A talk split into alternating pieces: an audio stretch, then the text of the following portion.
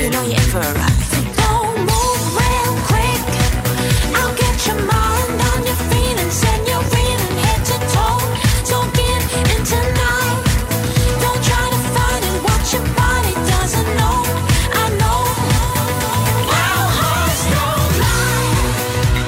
Buon pomeriggio, buon pomeriggio a tutti e ben trovati sui 92.7 di Teleradio Stereo. Un saluto a tutti quanti voi amici ascoltatori da Federico Nisi, ben trovati. Partiamo subito con questa Hearts Don't Lie.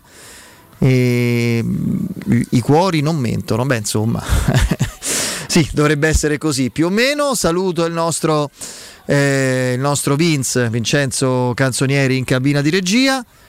Che c'è pure Martina che ci fa compagnia, incredibile, no? Pochi secondi, pochi secondi, regia televisiva la nostra Martina. E saluto Veronica che è stata eh, in regia televisiva fino a qualche istante fa. In redazione il nostro Alessandro Ricchio. Ciao Ale, ben trovato Piero Torri. Ben trovato a te Fede, ben trovati a tutti voi, quasi a tutti voi, ad Ale, a Vince. E salutiamo pure Andrea, eh? Andrea Di Carlo che ci segue, ci segue da casa. e- Andreuccio che mi manca sempre di più. Sì, sì, torna presto, caro Andrea, tornerà presto, ovviamente. E presto, mol- molto, insomma, mh, diciamo mancano pochi giorni, ma in pochi giorni può accadere veramente di tutto. Presto finirà anche il mercato. Beh, per ora eh, c'è una squadra che sembra condannata per vari motivi, fra mille virgolette, condannata a tornare, a rimanere, no a tornare, chiedo scusa, perché chissà perché nell'immaginario di tutti la Juve è come se fosse uscita da un certo contesto, invece lo scorso anno in extremis, miracolosamente, con quel fattore C che la accompagna dalla- dall'anno di fondazione, eh, è rimasta col suicidio del Napoli, no? Il Napoli di, di Gattuso che pareggiò in casa con il Verona assolutamente tranquillo e da chiedere. e con quel pareggio eh, la Juventus si riuscì proprio in extremis a conquistare un posto Champions che sembrava assolutamente un miraggio. Quindi chi lo sa, forse le difficoltà di quest'anno, il fatto che quarta non c'è stata praticamente mai, anzi, dopo un lungo periodo invece di risalita in classifica, questo è il momento in cui è maggiormente vicina all'obiettivo e, e a breve ci sarà eh, un incontro che da questo punto di vista deciderà molto lo scontro diretto con l'Atalanta, quindi vedremo. Però insomma la Juventus eh, è condannata con, fra virgolette, in relazione a quello che ha prodotto in modo così repentino e aggressivo sul mercato in tema di rafforzamento, è condannata a rimanerci in Champions, a spezzare l'equilibrio di quelle quattro posizioni che fino a qualche settimana fa, qualche, qualche settimana fa sembravano proprio belle cristallizzate e, e solide. Ehm, poi insomma l'Inter mh, acquista Gosens l'Inter dire che è condannata a vincere lo scudetto io credo che è una condanna ben avviata già prima di questo mercato perché mi sembra assolutamente la squadra più ehm, più definita, più solida, più pronta, con più risorse, fa riflettere la formula di acquisto. Ne parlavamo prima fuori onda di questo, di questo ragazzo che è un giocatore importante, ancorché bersagliato quest'anno dagli infortuni e quindi bisogna capire quando poi, quando poi tornerà a disposizione. E vediamo, eh, Gosens è un giocatore nazionale tedesco importante, giocatore di grande qualità, di, eh, di- di- veramente di intelligenza tattica notevole, in grado di, di giocare, dire la sua a tutta fascia con una personalità importante, si aggiungerebbe, sostituirebbe Perisic in odore di mancato rinnovo, l'Inter si confermerebbe comunque la squadra che, che conosciamo. Sul resto vediamo cosa accadrà, insomma la Fiorentina deve sostituire eh, Vlaovic, per adesso è fortemente indebolita, sostituirà Vlaovic al 99% con questo ragazzo che è brasiliano, se non sbaglio, Sì, sì. Cabral del, del Basilea. I video sono sempre ingannevoli, attenzione a giudicare i calciatori da YouTube perché lì c'è il meglio del meglio, non, non si, vedono, non si vedono le continuità delle partite.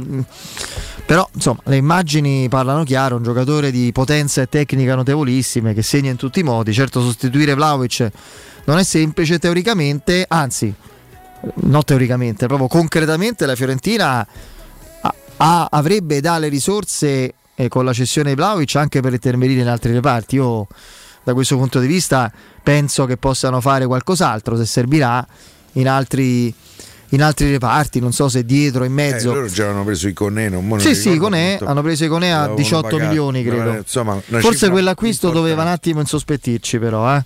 perché non- francamente che la Fiorentina fosse pronta così a, a prendere un giocatore con quella rapidità, risolutezza, eh, titolare di una squadra importante, di un campionato comunque eh, rilevante che lotta per la Champions, eccetera, doveva un attimo metterci sul chi va là. Infatti, poi credo che l'acquisto, cioè io penso che la cessione di De Vlaovic tutto è meno che improvvisata. Fra l'altro, il giocatore e il- i procuratori avevano un accordo sostanziale, quasi blindato con la Juventus da tempo. Eh, la Roma, io continuo a leggere un po' di cose che non mi tornano, cioè io francamente nel momento in cui è palese, io vorrei tanto sbagliarmi, ma per quanto mi riguarda è proprio evidente e palese che Diava Arancia ha la minima intenzione di, di schiodare. Mm, continuare a scrivere, io mi chiedo veramente, questo è un discorso che dovrebbe poi riguardare Ma dinamiche. così, Dici, eh? Per me invece, Però- per me sta voglia di andarsene proprio non ce l'ha. Non ce l'ha avuta a suo tempo quando si trattava di giocare da titolare un'intera stagione in Inghilterra. Eh, c'era stato, credo, anche l'Eintracht che, che l'aveva così visionato e si era indirizzato verso di lui. Lui non, non si è mai, diciamo così, eh, interfacciato con concretezza per, eh, per definire questo tipo di affari. Eh, il Valencia onestamente ha aspettato, si è pure stufato, adesso dalla Francia pare che sia eh, pare che arrivi questa sorprendente no? indiscrezione su un accordo col Paris Saint-Germain per Dombele in prestito. Fra l'altro non sono molto simili anche come giocatori, al di là del livello, proprio come, come caratteristiche. Ma insomma, il Valencia ha aspettato, cioè se tu non vai in Inghilterra, non vai all'Antra, non vai al Valencia, accetti la Sandoria al Venezia, a me francamente sembra abbastanza, sembrerebbe strano, illogico, è vero che la logica è un, è un concetto, è un parametro che non alberga nel calcio, in particolare nel calciomercato, però sinceramente non, non me l'aspetto. Mm, vedremo. Il Torino era probabilmente interessato, forse più di un sondaggio, ma eh, non ha avuto feedback favorevole, quindi secondo me facendo una scelta azzeccata si è indirizzata su Samuele Ricci dell'Empoli, che è un profilo più giovane, più intrigante, italiano, in, in crescita rispetto a Diavarà che il salto nel calcio importante eh, ormai sono due prove certificate, Napoli e Roma l'ha fallito. Eh, se Diavarà come io credo, temo, è felicissimo di sbagliarmi perché la Roma non perché voglia male al giocatore che ha tutto il diritto di fare le scelte che vuole, ma perché la Roma liberandosi, uso questo termine un po' forte di lui, si libererebbe di un peso eh, a livello di, di ingaggio, un peso a livello di stipendio, di monte ingaggi e di un peso patrimoniale che non ha corrispondenza tecnica perché l'allenatore non lo utilizza, non, non gli, non gli serve, quindi onestamente sarebbe, sarebbe utile per lui ma anche per la Roma. Eh, quindi spero di sbagliarmi, se non, non c'è la cessione di, di Avarà non è inutile parlare di, di Ciaga, di, di Dombelé, abbiamo letto vari nomi, suggestioni del passato, del futuro. Io, io credo che l'acquisto importante che la Roma farà in, in estate, il- anzi saranno due, un nuovo centrocampista di regia e il sostituto di Mkhitaryan.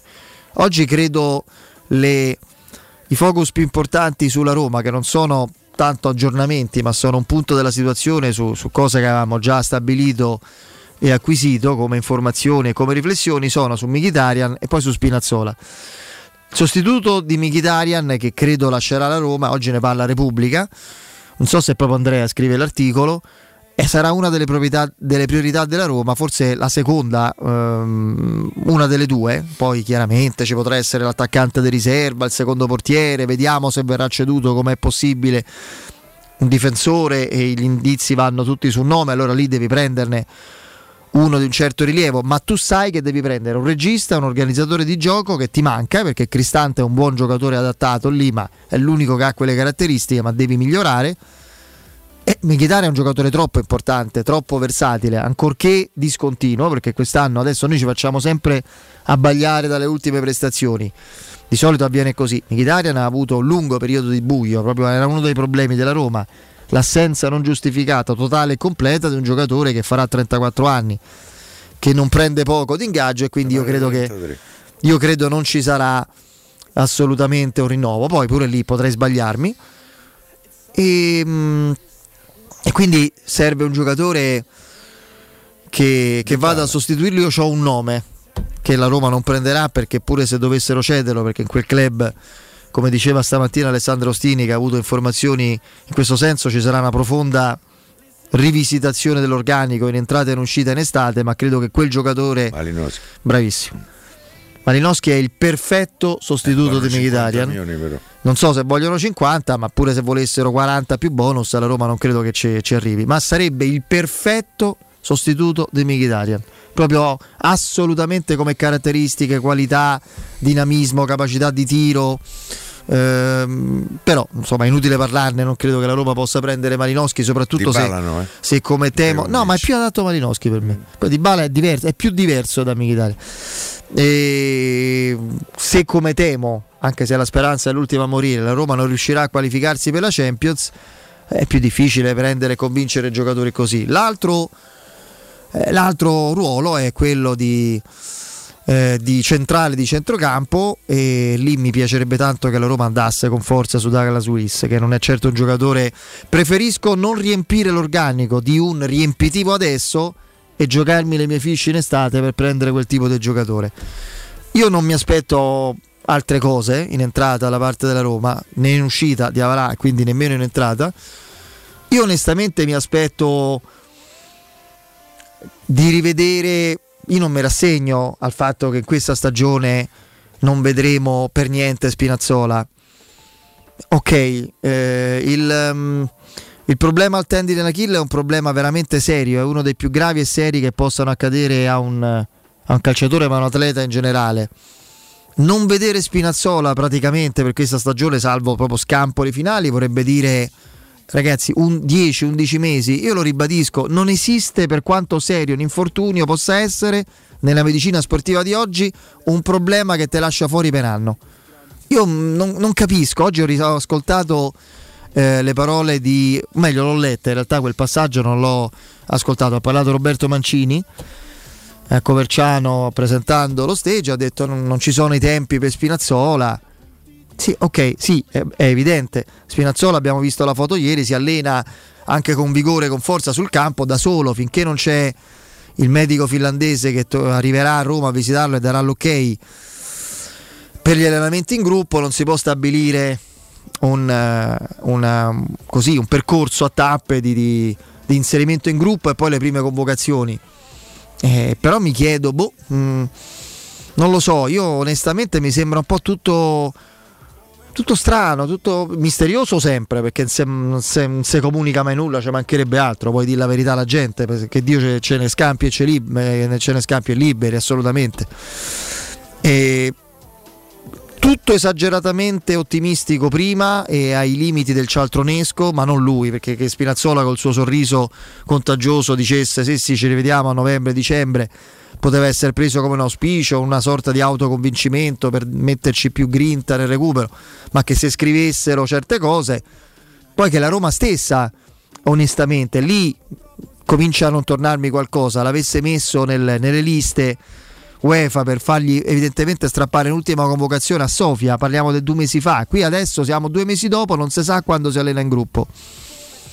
Io spero veramente che non ci siano stati problemi, non sia accaduto qualcosa, ma un rallentamento anche fisiologico, magari un, un- anche un down psicologico che magari rallenti un po' e quindi la paghi, un problema muscolare mentre ti alleni, che capirai per i giocatori, a volte i giocatori che sono disponibili non si comunicano le cose, figuriamoci per uno che non è disponibile se ti dicono c'è avuto un problema muscolare.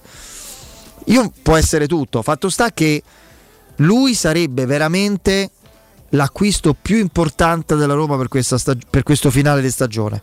Ma fosse anche due mesi finali, rientro fra i convocati a marzo, primi spezzoni fine di marzo e poi un vero Spinazzola aprile e maggio. due mesi finali di Spinazzola per rush finale, io sarei disposto e metterei la firma adesso per non vedere nessun arrivo ulteriore anche in caso di partenza di Avarà questo finale di mercato di gennaio anche perché credo che sarebbero tappabuchi e non sarebbe il tipo di profilo, il tipo di acquisto che a centrocampo la Roma potrà prendere a giugno. No, Fede, eh, in realtà eh, il tendine d'Achille è un, un infortunio che Serio, può certo. voler dire anche un anno lontano dai campi del gioco. Ci sono giocatori di pallacanestro, abbiamo fatto giorni fa l'esempio di Kevin Durant, è stato un anno fuori.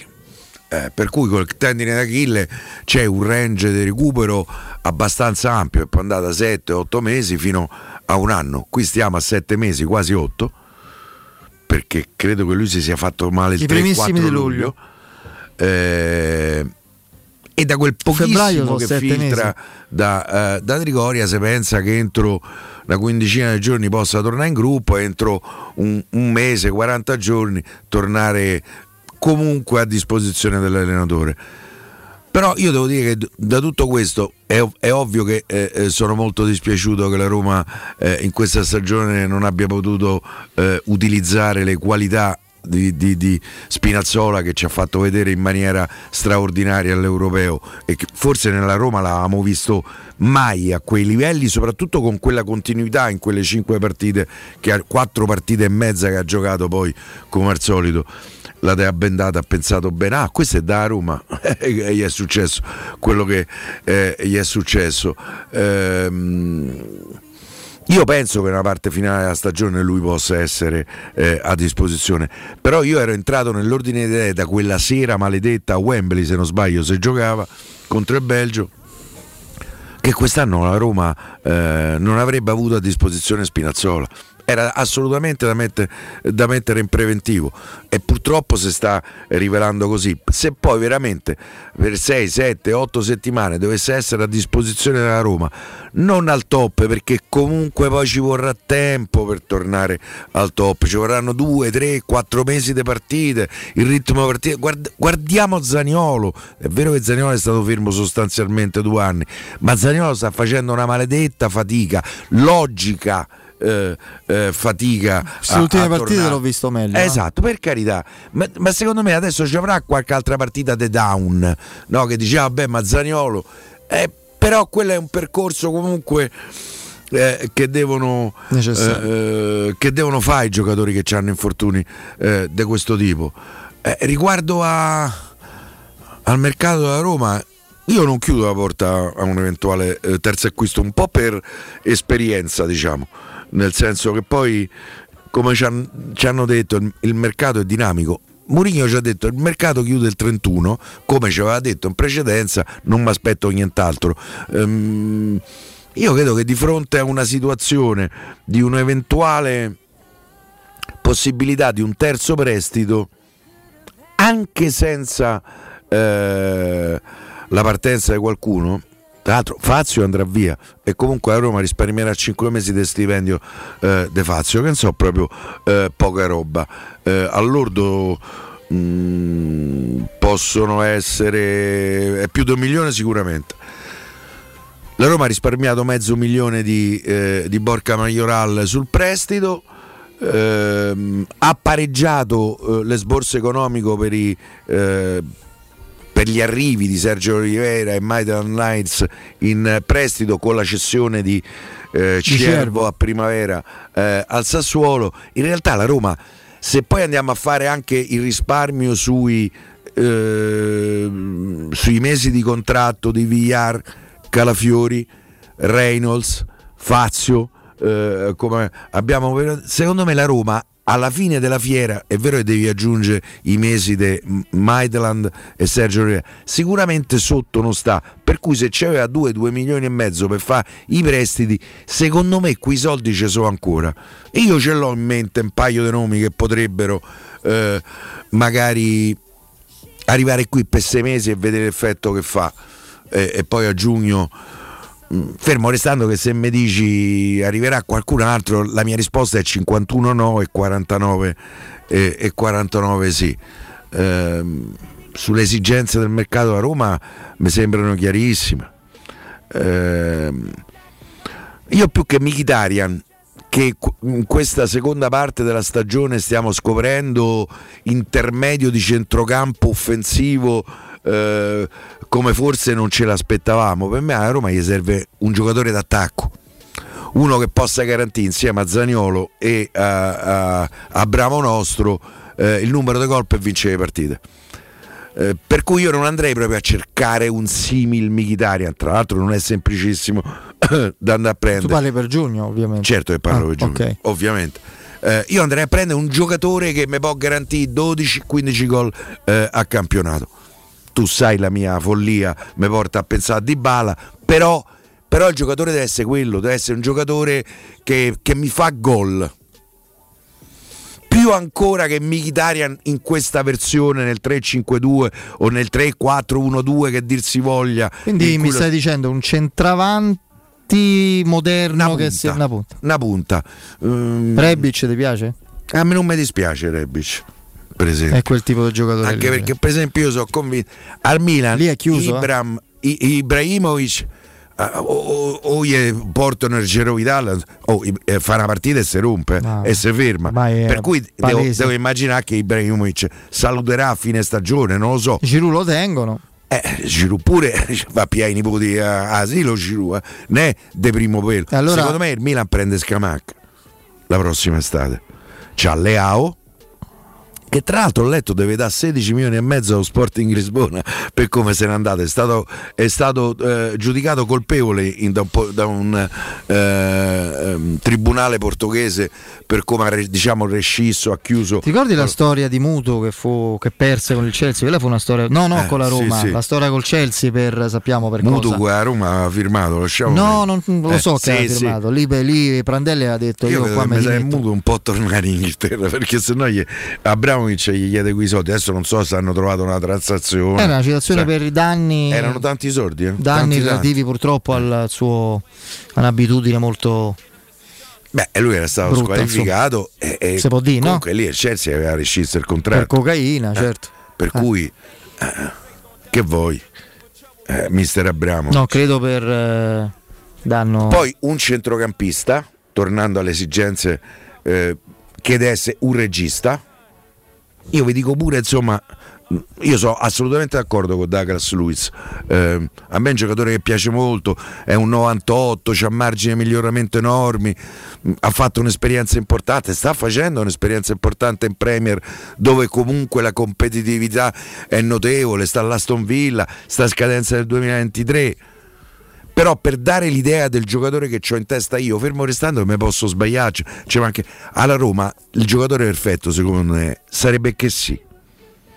Che sta in scadenza di contratto pure lui. Adesso per carità non verrà, eh, eh, non verrà alla Fino Roma. a qualche tempo fa ci si, si immaginava un po' tutti una destinazione inglese, invece pare che Barcellona E Juventus. e pure. Juventus, pure per quanto riguarda il Barcellona, vorrei capire questi soldi dove li trovano perché Eh, ma Barcellona è fair play, virtualmente eh. sì, sì, Consideriamo capito. in questi anni. Sì, ma il Barcellona ha sempre un miliardo e 200 milioni di euro di debiti, c'ha. Quella è una cosa che io onestamente Poi se vendi, se dovessi vendere Veretù, secondo me ti serve comunque un altro centrocampista di rottura. Perché poi il mercato lo devi in qualche maniera eh, eh, alimentare anche con una o due Tu cessioni. hai capito se è la Roma che vuole entrata nell'ordine idee di cedere Veretù oppure è il giocatore che sta attraverso il suo Ah, procuratore forzando, forzando la mano chiedendo certe cifre per rompere e andarsene? No, secondo me loro firmerebbero e decorsa se la Roma gli fa anche non un eccessivo aumento di... Io non credo che... Invece dietro- la Roma secondo te porta Veretù una delle possibilità di incasso? Sì, questo secondo me momento. sì. Ah. Io non credo che dietro la porta Veretù c'ha la fila dei club che vogliono. Veretù c'ha 30 anni. Mm, Costa no, comunque vabbè. eh, 25, Eh sì, tu se lo prendi a, a giugno eh, va per 30, Sì, lo vai a comprare nel, Chiude nella- la stagione a 30 Eh. anni, certo. per cui ehm, Vabbè, insomma. no. Secondo me eh, la Roma se si presenta qualcuno con 20 si mette seduta e lo vende Veretù. Sì, sì, sì, sì. Mm, Fermo restando che io faccio un po' fatica, adesso forse magari sarò severo nei confronti del giocatore, forse perché ho negli occhi il Veredù che ho visto negli ultimi mesi, che francamente dico, ma, ma- deluso, sì. mm, ma chi è che, che ti dà 20 milioni per sto giocatore?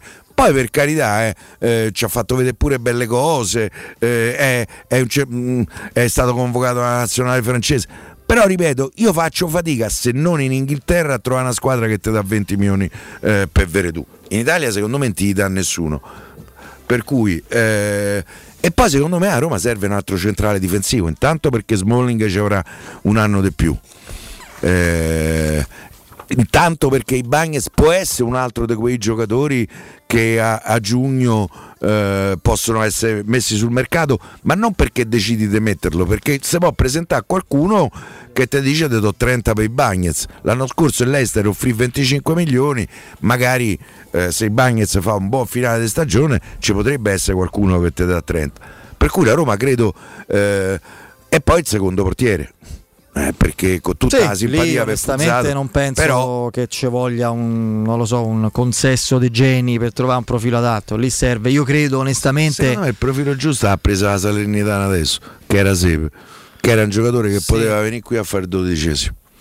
Si tratta sempre di capire se, perché c'è magari eh, sono due le scelte, o il profilo giovane, magari più strutturato e più testato de, de Fusato, che ha fatto in carriera a 24 anni, ha fatto, non lo so, 5 partite da professionista, però c'è il rischio che il profilo giovane, buono interessante, voglia giocare per, per mettersi in luce, per, per- per vedersi no? collocato in una realtà, in una dimensione e capire di, di che livello sia.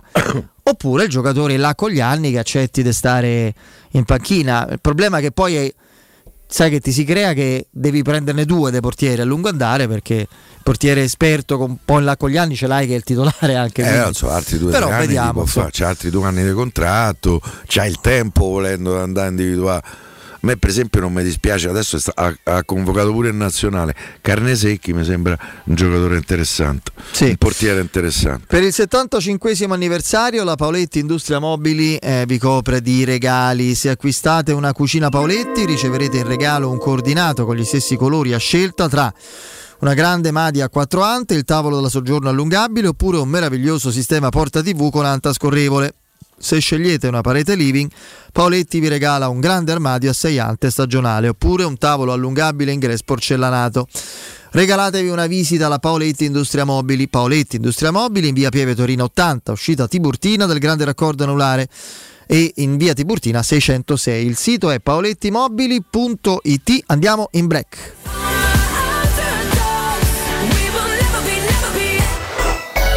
Pubblicità. In zona Ponte di Nona, la società edilizia del Golfo dispone di diversi negozi di varie metrature posizionati su strade ad alta percorrenza che collegano la via Prenestina e la via Collatina con la rete autostradale. I negozi offrono la possibilità di installare canne fumarie e vi sono ampi parcheggi nei pressi. Per qualsiasi informazione rivolgetevi al 345 713 5407 e visitate il sito www.keicalt.com. Edilizia del Golfo SRL è una società del gruppo Edoardo Caltagirone. Le chiavi della tua nuova casa senza costi di intermediazione.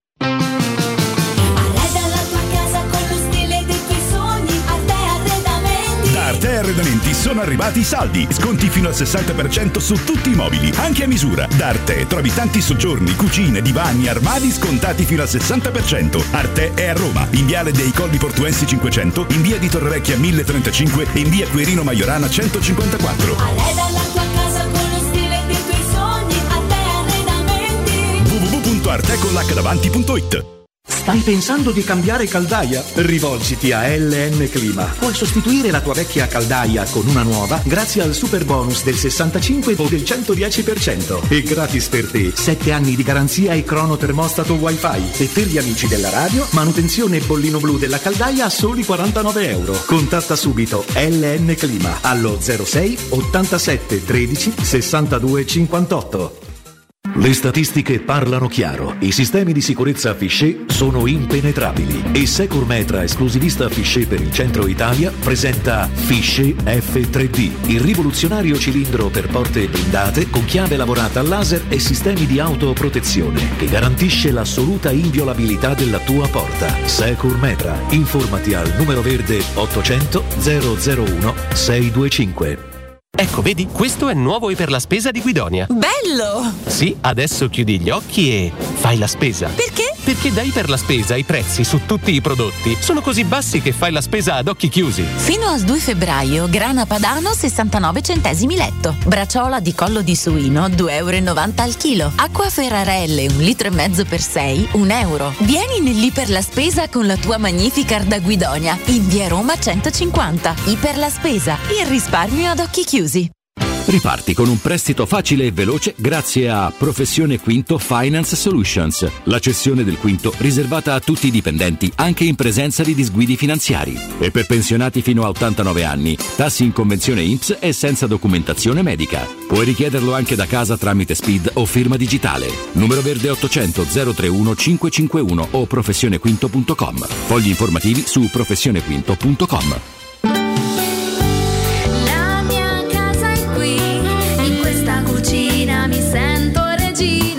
Nuovo arredo arriva anche a Roma. Siamo a Tiburtina, Boccea, Ciampino. Vieni a scoprire tutte le promo per le nuove aperture direttamente nei punti vendita o su nuovarredo.it.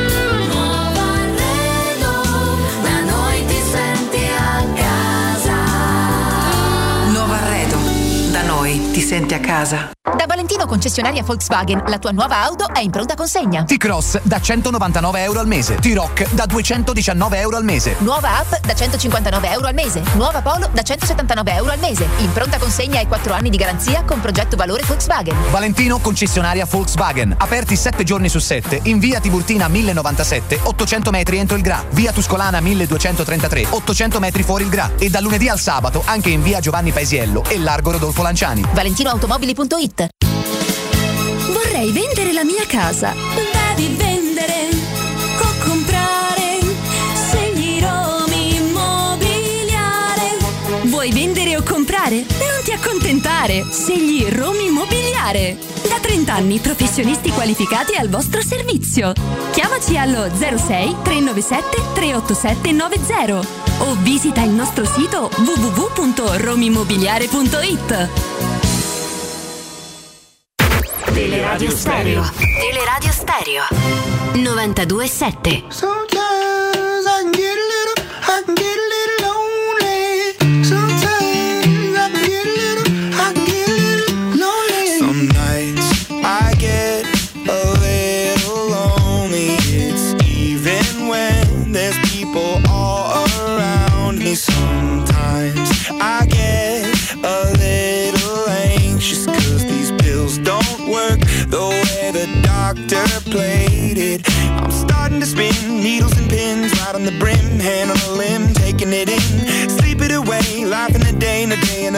life, mixing it up, checking it twice. Trying to breathe, starting to seize lights, camera, action, and scene. Story of my life.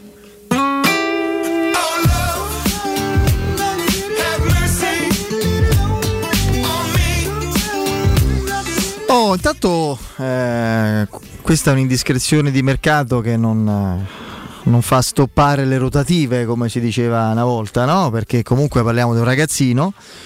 Te Ma insomma, sì, sì, eh, parliamo di, di questa segnalazione dell'ottimo Emanuele Zotti sul tempo che parla di, di una Roma praticamente che si sarebbe assicurata una- un giovane talento croato, proprietà dell'Aidux Palato, classe 2006, quindi parliamo di un ragazzo di, di 16 anni, eh, insomma parliamo proprio di un Da bambino. compie, probabilmente. Come? Da compie, mi sa, 16 anni. Sì, sì, farà 16 anni fra- a breve. Mate Ivkovic, eh, già nel giro dell'Under 17 della Croazia, già in orbita di club importanti, anche più della Roma, pronto a offrirgli in contratto. La Roma però ah, pare abbia bruciato un po' tutti sul tempo. E quindi leggo dalla- dall'articolo di, di Emanuele Zotti Elvis Basanovic, agente di questo giovane mediano, eh, quindi centrocampista centrale. eh, a inizio settimana è stato al Fulvio Bernardini per trovare un accordo con la Roma e la Roma conta di chiudere nel giro di pochi giorni. Ehm, poi eh, questo acquisto si aggiunge a quello di Jacopo Suricchio. Ho, ho chiesto qualcosa e lì mi hanno detto che veramente sembra essere un ragazzo molto, molto, molto, molto promettente. Uso quattro volte il termine molto, centrocampista anche lui classe 2006. Io rimango sempre molto cauto e prudente, ma non perché Ivkovic mi fa pensare per forza a Cioric. Perché Cioric era arrivato già molto più fatto e formato. Champions, Giorgi. No, no, era un giocatore vero, era considerato già qualche convocazione con la Croazia, che era ed è una nazionale molto importante, eh, protagonista da titolare con, eh, con la Dinamo, lui con la Dinamo di Zagabria in Champions, fra l'altro contro la Juventus. Eh, aveva anche impressionato molti, fra cui il nostro Daniele Lo Monaco, mi permetto di, di definirlo nostro perché è un amico, ovviamente eh, in ritiro, il primo anno, In anzi America, il secondo anno di Francesco. Poi è sparito, credo, vittima di, un- di una personalità labile, di un carattere che non c'è, di una mancanza di cattiveria, di un fisico un po' troppo fragilino. In Svizzera qualche segnale da calciatore l'ha cominciato a ridare, qualcosina, almeno se non altro si vede giocare, ecco.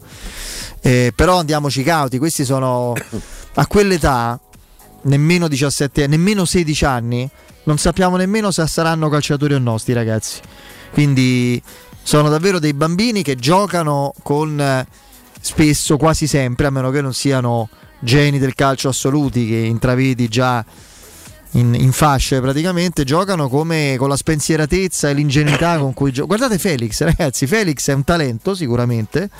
Eh, Pure Felix. eh sì, corre, eh, ho capito, ma a calcio non gioca, cioè questo particolare. Giocare a calcio è un'altra cosa.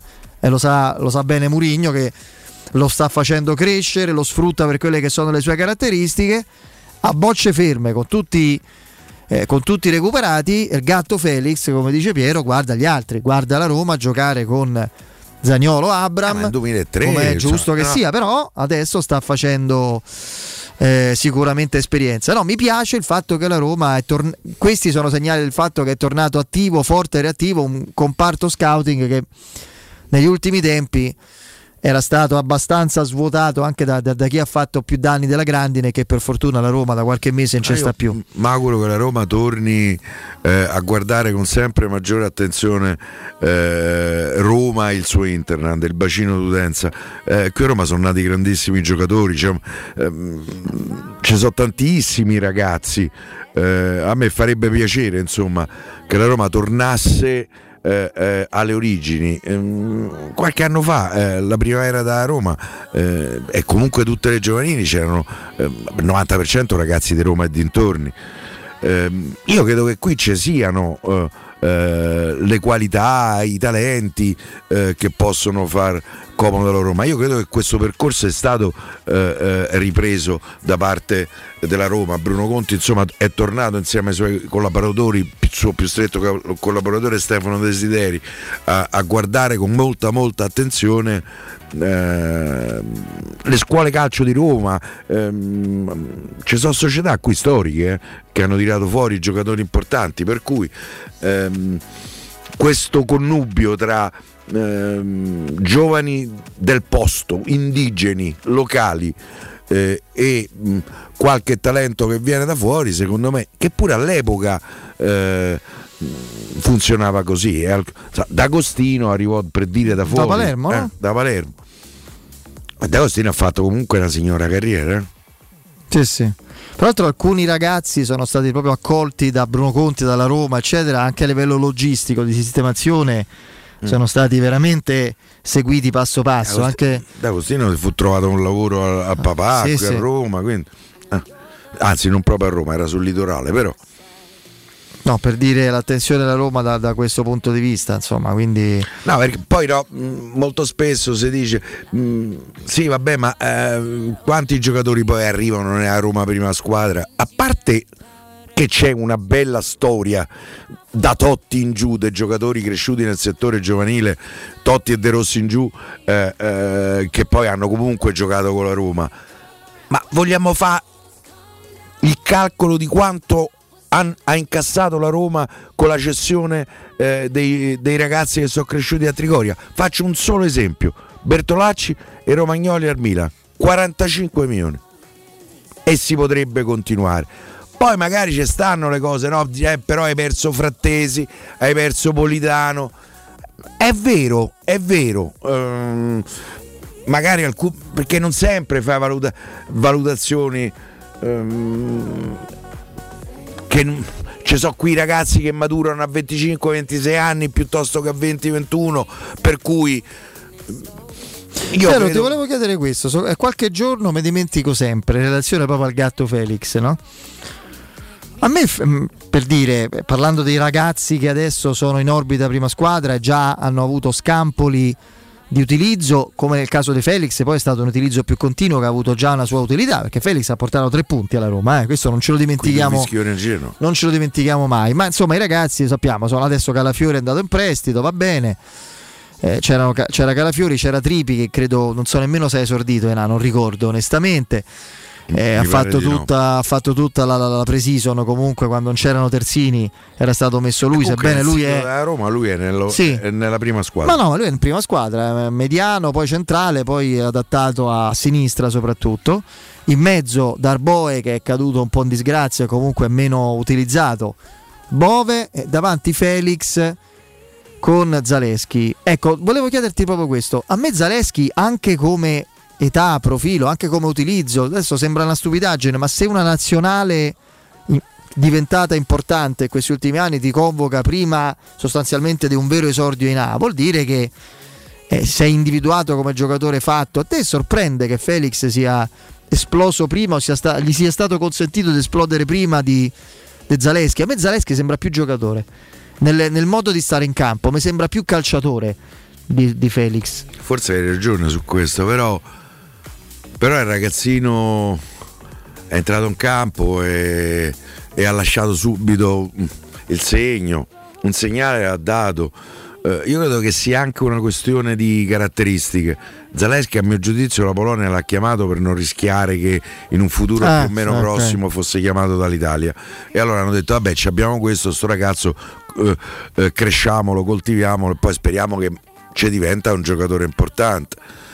Ehm, tra l'altro, se non sbaglio, lui è esordito con la Polonia contro San Marino.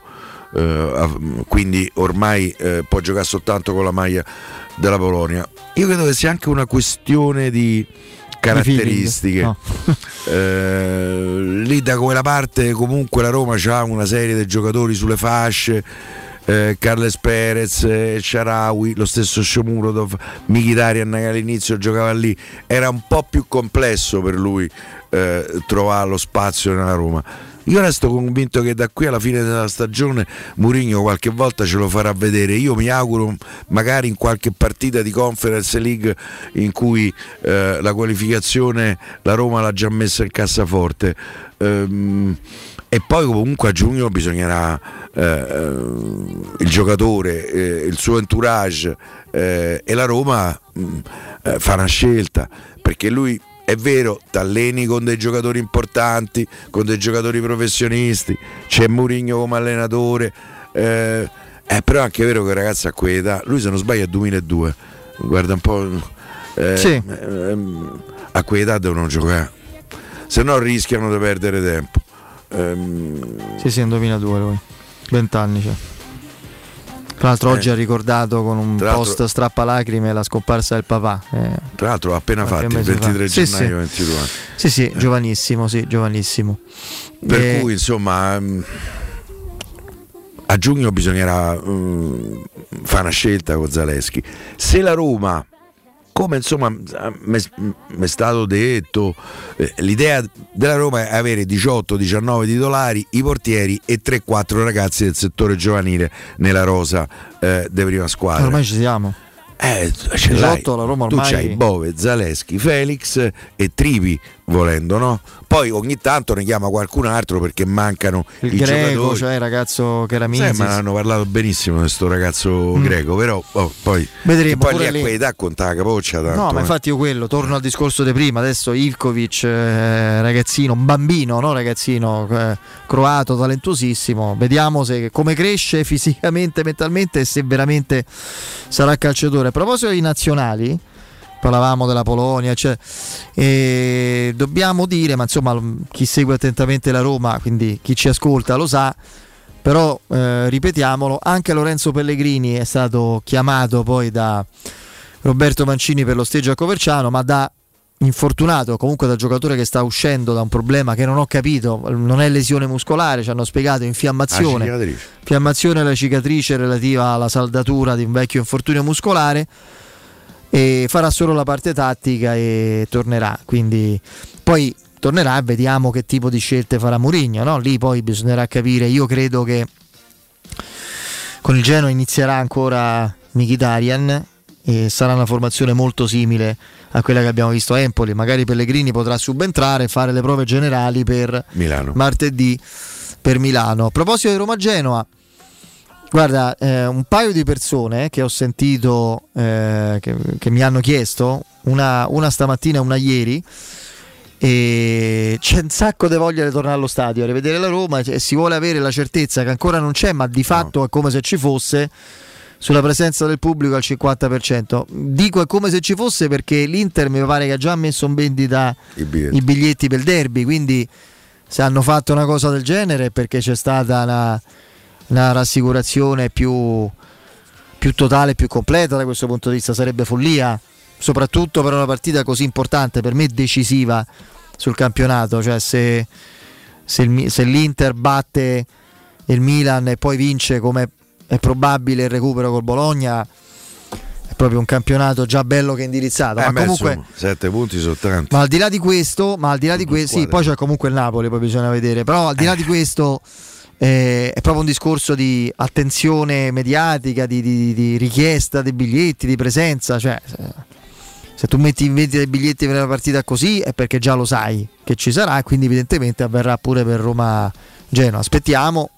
Sono convintissimo che ci saranno 34.000 spettatori, cioè quelli che l'Olimpico 33.000 e Ah, qualcosa 50%. quelli che l'Olimpico al 50% può, può contenere. Non ho veramente alcun Poi la dubbio Roma di lanciato quel pacchetto di tre partite Sì, a sì. 10 euro che ha dovuto. eh. Erano Cagliari, Lecce stracciare. Coppa Italia e Genoa. E Eh, erano stracciato perché Sì, sì, stato un po' 10 euro per, praticamente per prendere cioè un pacchetto per, eh, per andare a vedere queste partite a 10 euro a evento praticamente. Eh, purtroppo non era prevedibile mm, diciamo così l'aggravarsi della di, di- di certi numeri io rimango della mia idea su questo provvedimento che è abbastanza mm, un po' populista direi anche forse Ah, toglierei un oggi ho letto a proposito una eh, notizia, eh, magari Alessandro se me la conferma, se la trova, eh, che eh, chi ha fatto la terza dose ha il Green Pass illimitato, senza scadenza. Non so se è una proposta o già è... eh, siccome io ho fatta la no, terza... non è una proposta è, è una proposta? Sì. Eh, perché io ho fatta la terza, ce l'ho il Green Pass, quindi questo... questo lascia credere che non ce ne sarà una quarta evidentemente di dose se c'è st- questo, già questa ipotesi No, questo non te lo so dire. Beh, insomma, è logico, no? Mi pare proprio una logica non medica, proprio basica. eh. Ecco, vedi, si va verso l'estensione illimitata per chi ha fatto anche la terza dose di vaccino. Eh, io ho fatto. E allora sei il illimitato. Sei contento? illimitato. Sei senza limiti, l'ho sempre sono pensato. questo, Infinito, sai. sì, questo è possibile. Che non c'hai limiti, l'ho Nel sempre bene e nel male. no, no, no, Eh, nel sì. bene, nel bene. Eh, vabbè.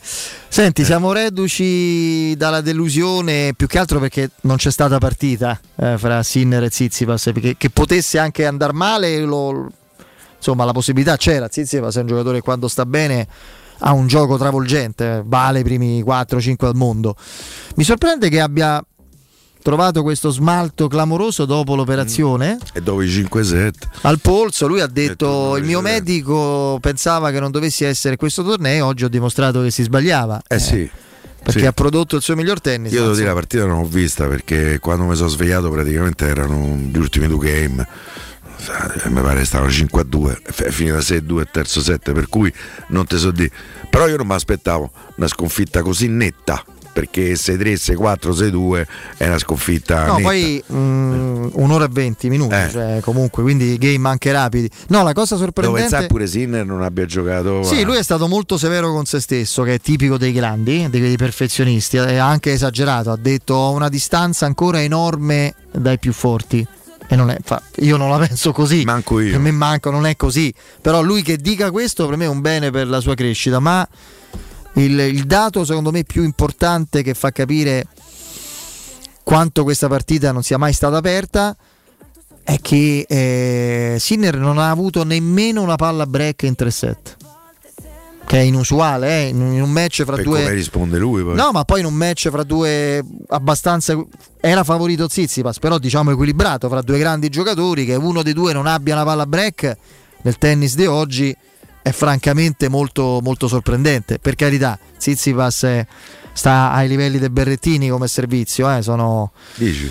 Eh, beh, più o meno sono dei battitori fenomenali. Poi c'è- fra i giocatori forti forti sono loro, poi ce ne sono di, di special, insomma non così forti. Per esempio Urkaz è uno che ha un servizio Mm. tremendo, però non vale, eh, non vale né Berrettini né Zizipas ovviamente, quindi, quindi quel dato era- gli era accaduto solo un'altra volta in carriera. Ho letto un, un, eh, un post su un tweet di Giorgio Spalluto che è uno dei bravissimi, tanti bravissimi telecronisti di Super Tennis. Eh, credo a Washington, torneo che peraltro ha vinto Sinner quest'anno, quest'estate. Gli era accaduto, non, non ricordo contro chi, non so se in finale, no, ma non credo, no, no, che in finale. Ah, finale a Oia se, se ha ottenuto dei break. No, è in uno dei match di, di- di- di quel torneo in cui ha vinto con i tie break. 7-6-7-6, quindi non ha avuto nemmeno una palla break. Vabbè, adesso vediamo Berrettini. Eh, c'ha 20 anni, ci avrà tutto il tempo per Sì, tornare. sì, a- due quarti di finale già su insomma numero di, di slam Berrettini è- che c'è stanotte. No venerdì c'è venerdì alle 4 e mezzo quindi praticamente la notte fra giovedì e venerdì non questa notte Mannaggia. Vai, poi c'ha quello che quello è un muro. Tornato un muro. eh sì no infatti questa mm, mi vengono in mente le parole molto risentite anche eccessivamente risentite di Shapovalov che ha dato dei corrotti addirittura ai giudici per la protezione offerta a Nadal. Lui dice: Nadal è uno che se prende tutti i secondi che servono per battere fra un punto e l'altro. Lo sai, no? Che c'è il countdown. Non E è che poi sta. c'è sì. l'avve- a un certo punto c'è il penalty, eh? C'è il penalty No, point. sai, se- Non è il penalty point. Eh. Vai- poi batti la seconda, direttamente la seconda. Ti levano la prima. Sì, però credo alla fine ci sia anche. il- non, non ricordo, però poi dovremmo chiedere. Ma credo che a un certo punto ci sia pure il 15. Non lo so. Vabbè, comunque. Nadal è uno che si prende tutti, anche perché con i tic che c'ha, prima che gli fa tutti, cioè deve- sì. se hai visto le sopracciglia, qua, i capelli di qua, di là, eh, esattamente, il naso. A. E, e praticamente Shapovalov è imbestialito, si è imbestialito perché ha detto che, che sono andati oltre, che Nadal è andato anche oltre il conteggio e può essere che magari uno o due secondi di, di tolleranza gliel'abbiano concessa e a me e ad altri non l'avrebbero concesso. C'è sta quel matto De Kirios che per esempio finito il punto dopo due secondi ribatte, è un- uno scemo totale, che è una cosa che comunque non si fa mai. Eh, io ti dico che una, una distanza così ampia di, mh, di due giorni abbondanti dall'ultimo incontro che Nadal ha giocato di 5-7 molto dispendioso. Lui ha detto sono morto, sono distrutto. E la semifinale che dovrà giocare con Berrettini è un bel vantaggio per Nadal perché ha tempo di recuperare. Ha abbastanza tempo per ritrovarsi. D'altra parte che i Nadal, i Djokovic, ah, lasciando perdere l'ultima vicenda scabrosa del, del bacino, eccetera, Sì, i Federer abbiano una sorta Maturato, di... No, hanno eh. un rispetto da parte delle organizzazioni Sì. di tutti i tornei che il Sì. mondo va così, caro Dennis Shapovalov, non è il tennis, è il mondo che va così. È il biondo, no? Il Sì, biondo canadese. molto forte Poi canadese con quel cognome gli è da ridere, però. Eh, No, lui è eh, provenienza russa, eh nato a Tel Aviv, è di Tel Aviv, naturalizzato canadese. hai capito? È nato a Tel Aviv, un giro un po' particolare. Vabbè, Eh, c'è Nino in rampa di lancio con il eh, GR che ci darà il nome del prossimo Presidente della Repubblica, quindi rimanete all'ascolto Sì. perché Nino, Nino. perché Hanno votato Nino. hanno votato Nino Santarelli, no. Il nostro Nino Santarelli ci darà, insomma, a parte gli scherzi, ci aggiornerà su, su questa vicenda in cui per l'ennesima volta mi sento di poter dire la politica italiana non esce proprio alla grandissima. Io mi ecco. taccio perché Eh. è meglio. Ok. Quale altro ascoltatore vuole approfittare dei saldi di fine stagione delle zanzariere Z-Screen e usufruire delle detrazioni fiscali al 50%? Fino a fine mese, oltre all'offerta dedicata agli ascoltatori saldi zanzariere, un buono da 70 euro per la vostra Z-Screen con la garanzia soddisfatti o rimborsati. Non solo, a differenza di tutte le altre zanzariere, potrete recuperare il 50% della somma investita in 10 anni grazie alle detrazioni fiscali. Chiamate subito il numero verde 800 196 866, ripeto 800 196 866. Il sito è zanzaroma.it, eh, lasciate i vostri contatti e sarete subito richiamati. Z-Screen, la super zanzariera con un super servizio e una super garanzia. Andiamo in eh, break, il GR con Nino Santarelli e poi il direttore Mario Sconcerti. Pubblicità. Ti piacerebbe guidare una vettura completamente pulita e sanificata? O di tornare a casa e giocare con i tuoi figli su un materasso o divano igienizzato e privo di aloni? I ragazzi della Roma Vapor Wash fanno al caso tuo. Rivolgiti a loro per un lavaggio professionale con vapore a 180 gradi e ozono. Scopri tutti i loro servizi contattandoli al 366 201 8315 o sul sito romavaporwash.it. La tua caldaia è a norma? Per la massima sicurezza falla controllare da Nuova ITC, centro assistenza ufficiale Vailant ed Ariston. E se vuoi cambiarla grazie all'eco bonus, con noi hai lo sconto in fattura del 65%. Inoltre, pronto intervento per manutenzione caldaie e climatizzatori di tutte le marche. Nuova ITC. Contatti allo 06 52 35 05 19 o su nuovaitc.it. Seat a Roma è AutoEquip. AutoEquip, il nuovo grande showroom e service Seat di Roma. Scopri la nuovissima Seat Ibiza da 149 euro al mese e la nuova Seat Arona, il SUV ideale da 139 euro al mese, disponibile a benzina o metano. E da AutoEquip trovi anche la nuova Seat Leon FR, mild hybrid ed ibrida plug-in da 189 euro al mese, con finanziamento e 4 anni di garanzia. AutoEquip, concessionaria Seat, circonvallazione orientale 4725, uscita Ciampino Gra. www.gruppoautoequip.it Se ami la carne quanto noi, adorerai Arabracis. Steakhouse e American Barbecue. Golosi hamburger di scottuna o Black Angus. Barbecue con New York pastrami, ribs e altre specialità con cottura low and slow. Un'accuratissima selezione di carni di altissima qualità da tutto il mondo e primi romani fatti in casa. Arabracis. In via Cassia 1837. Info allo 06 80 07 1142. Arabracis. Il tempio della carne a Roma. Quando Roma brucia, Nerone placa le sue fiamme. Nerone, l'amaro di Roma. Un gran liquore che racchiude in sé millenni di storia, arte e civiltà. Asciutto al palato, dal gusto pieno, che regala intense sensazioni. A Roma nasce Nerone, un incendio di sapore. Ho tre PC in casa, due sono inutili e il terzo è da riparare. Dentro tutti i miei dati. Portali da Synapsi. Loro pagano in contanti il tuo usato senza vincoli e se invece ne vuoi uno nuovo si occupano della riparazione e del travaso dei dati. Vedi le offerte sul canale Telegram Synapsi Roma o vai in via Eschilo 72H al centro commerciale Eschilo, al primo piano. Numero verde 812 39 Quasi il 90% degli italiani, me compreso, ha ricevuto il vaccino. Per il bene mio e di tutti. Vacciniamoci e facciamo la dose di richiamo. Ora possiamo vaccinare anche i bambini dai 5 agli 11 anni. Siamo sulla strada giusta, facciamolo per noi. Non siamo soli in questo universo. Sono Franco Locatelli, Presidente del Consiglio Superiore di Sanità e questa è una comunicazione del Ministero della Salute e della Presidenza del Consiglio dei Ministri, Dipartimento per l'informazione e l'editoria.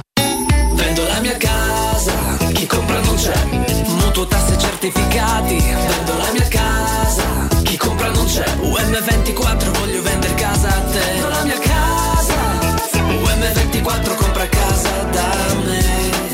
Ormai lo sanno tutti. Chiama UM24 e troverai l'acquirente giusto per il tuo immobile. UM24 acquista direttamente la tua casa e ti fa realizzare il prezzo di mercato 06 87 18 12 12. UM24.it Quale altro ascoltatore vuole approfittare dei saldi di fine stagione delle zanzariere Z-Screen, le più acquistate a Roma? Ora che è gennaio abbiamo preparato dei super sconti che sono riservati a tutti coloro che ci chiamano adesso. Approfitta subito della grande promozione Z-Screen. Fino al 31 gennaio, oltre all'offerta dedicata agli ascoltatori saldi zanzariere, un buono da 70 euro per la tua Z-Screen con la garanzia soddisfatto o rimborsato. Chiama subito all'800 196 866 o visita il sito zanzaroma.it. Z-Screen, la super zanzariera con un super servizio e una super garanzia.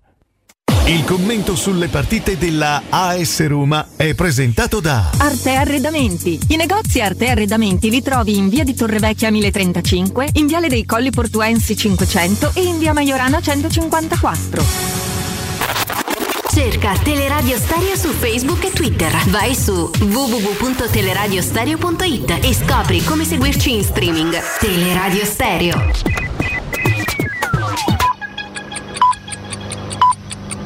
Sono le 18 in punto.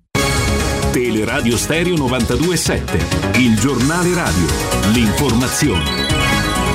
Buonasera, partiamo da un aggiornamento sulla trattativa, perché ormai di questo si tratta, per l'elezione del Presidente della Repubblica. Stoppata la candidatura della Casellati, Letta dovrebbe incontrare Salvini. Salvini si è detto ottimista sulla possibilità di trovare a breve una soluzione, al momento però non si sa quando ci sarà l'incontro tra Letta e Salvini. Ma c'è un'altra dichiarazione importante, arriva da Di Maio. Se domani si va al muro contro muro tra i due schieramenti, rischiamo di spaccare la maggioranza di governo.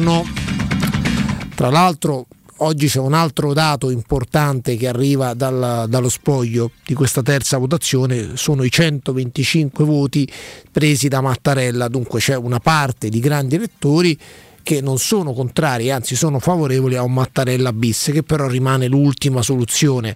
Ecco, in queste ore Salvini e Letta soprattutto cercheranno un'intesa magari per arrivare all'elezione del Presidente della Repubblica tra domani e dopodomani tra domani o dopodomani ovviamente. Oggi intanto in Italia 167.000 positivi e 426 morti, il rapporto tra tamponi e positivi in salita al 15,2%, in calo, e questa è una buona notizia, i malati Covid negli ospedali.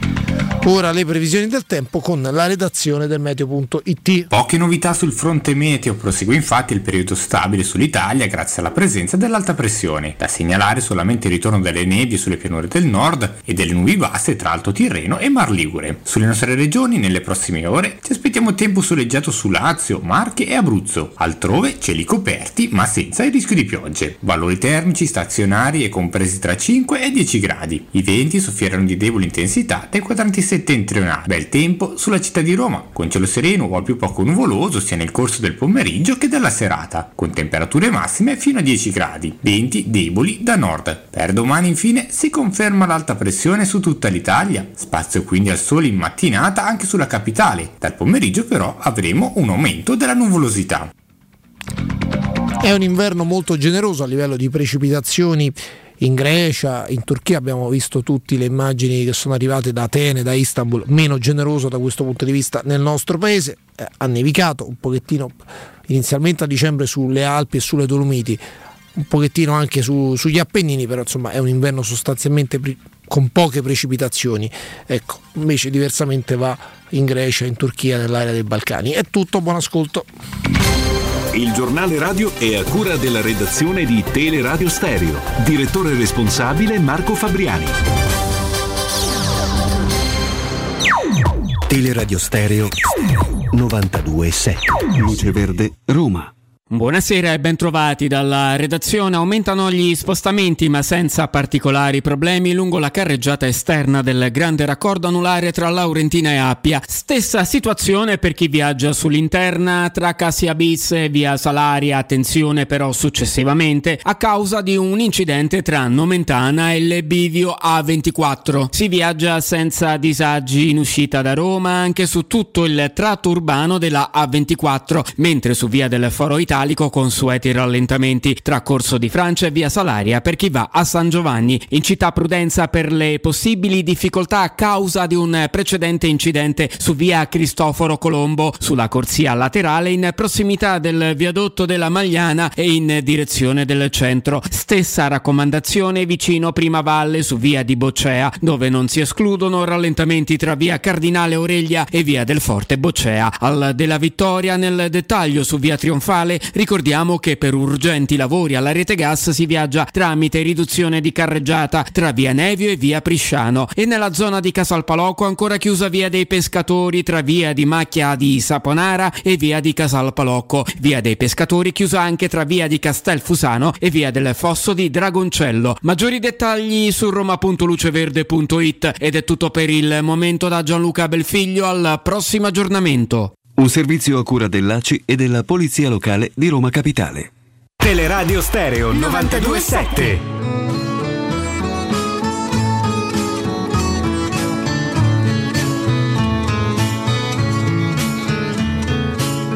Con questa faccia da straniero sono soltanto un uomo vero, anche se a voi non sembrerà. Ho gli occhi chiari come il mare, capaci solo di sognare, mentre oramai non sogno più. Metà pirata, metà artista, un vagabondo musicista. Torniamo in diretta e in regia eh, giunge il nostro Andrea Giordano. E ciao Andreino, ovviamente grazie al nostro Vince Canzonieri che ritroveremo domani e ritroviamo invece come sempre in collegamento il direttore Mario Sconcerti. Mario, buon pomeriggio. Ciao, buon pomeriggio. Ciao direttore. Oh Mario, sai che ho visto qualcosa, per carità, sono immagini, proprio per curiosità, non conoscevo il profilo, il giocatore, qualche video di Cabral. E... Ah, sì? Sì, sì, e beh mi ha impressionato, eh? devo dirti che ha delle doti notevolissime. Poi Eh, quest'anno ha fatto mi pare 27 gol in 31 partite. Sì, col Basilea. Poi, per carità, campionato Svizzera. svizzero, però al di là di quello la, la- la varietà, la, la potenza abbinata alla tecnica con cui interpreta il ruolo mi ha impressionato. Poi i, i video sono una cosa e il calcio è un'altra, eh, quindi eh, però evidentemente sono convinto che chi lo ha scelto non è che si è limitato ai video, ecco, ha visto delle partite, l'ha seguito, questo Ma è sempre stata una, un'idea di, di Prodebo, non, non serviva da tanto tempo. Tutti devo dire, vediamo, noi vedremo sto Gabrano. No, nel senso che condivido più questo tipo di investimento che riandare su Milik, che mi sembra una situazione un po' stantia sarebbe stata, no? un giocatore che tra l'altro adesso anche, non so perché onestamente anche al Marsiglia mi sa che ha perso il posto, non gioca più Poco. con assiduità, è un mistero perché tecnicamente quello è un giocatore strepitoso che però Ma non c'ha evidentemente più- Non più forza nei ginocchi proprio. Mm. Fa paura che sia quello il problema, perché sì, lui gioca, sapeva, sa giocare a calcio. Però sai, dopo, dopo che stai due anni fermo, non- qualcosa non ti, non ti sostiene più. No, quindi evidentemente si spiega anche l'improvviso voltafaccia della Roma, dei Fritkin, quando tutto sembrava definito, no? con Geco alla Juventus, eh, che sarebbe andato alla Juventus non appena la Roma avrebbe chiuso l'affare Milik, e lì invece poi ci fu un'ulteriore visita eh, alle ginocchia, uno stop alla trattativa, quindi mm, cioè, giocatore che poi qualche intoppo ce l'ha avuto, qualche intoppo però giocatore secondo me molto forte poi. Sì, anche per me. Poi evidentemente non, non c'è stato eh, un- non, non c'è stata una ripresa evidente, non, non ha convinto, non lo so, non lo so, un giocatore che poi comunque gli anni passano, quindi bisogna vedere fino a quando sarà effettivamente pronto. Ehm, che segnale è quello della Juventus al di là della forza di Vlaovic? Cioè la, la voglia, proprio molto banalmente te lo chiedo, la voglia di far capire a- alle competitor, all'Inter in particolare, che negli ultimi tempi sembrava anche abbastanza sfacciatamente propensa a infastidire eh, la- l'eterna rivale anche sul fronte di Bala, eccetera, far dimostrare che la ricreazione è finita e che si, vuole, si vogliono rompere gli indugi per tornare protagonisti. È Allegri che ha fatto capire internamente che la Juventus che aveva ripreso così com'era non bastava per ripercorrere certi sentieri. Qual è il segnale che, che viene da questo affare, al di là del... Sai, è un rilancio secco, forte. Per cui eh, per, per rispondere a un, a un acquisto di questo genere eh, eh, bisogna avere gli stessi soldi. In un momento in cui invece sono tutti deboli. eh, proprio no, adesso per- devi, devi scoprire le carte, si vede che, che cosa, è possibile che tu faccia, cosa sai fare. E sai, molti le- a carte scoperte ti accorgi che sono i bluff. Per cui è, è proprio una di quelle mosse che coinvolge tutti, perché poi eh, suppongo che si prenderà anche una mezzala, suppongo che non lo so, ma eh, non può rimanere con Bonucci e Chiellini A lungo, certo. anche un altro anno. Eh, eh, quindi eh, insomma, è, una di quelle mosse a cui occorre rispondere. Per rispondere ci, voglia- ci vogliono tanti soldi che in questo momento non, non- non sembra avere nessuno. Per cui è una, è una dimostrazione di forza eh, notevole, notevolissima. Eh, L'Inter in qualche misura ha risposto con l'arrivo di Gosez, anche se mi piacerebbe sapere eh, eh, l- l- come la pensi. Pare che l'operazione con l'Atalanta sia fatta sulla base di 3 milioni più 22 di bonus. A, a me fa sorridere, per non dire di peggio, una situazione del genere. Cioè 22 di bonus, al primo starnuto 2 milioni. Poi obbligo di riscatto con bonus dei 22 22 dei bonus mi, mi sembrano Finanza creativa. sette volte di più del, del fisso. Sì, esattamente. È possibile? È, è legale? Mi domando. Perché poi sui bonus si pagano meno tasse, da quello che so. Poi non so, eh, così ferrato in fatto di tasse. Sì, si pagano meno tasse, non mi sembra, no, non sembra corretto nemmeno a me. Eh, solo che qui Tra l'altro con la formula prestito 18 mesi, cioè cominciano a parte i 3 milioni cominciano a pagare fra 18 mesi. Questa è una formula che spesso succede. Per esempio, se non sbaglio, la Juve ha fatto con Chiesa.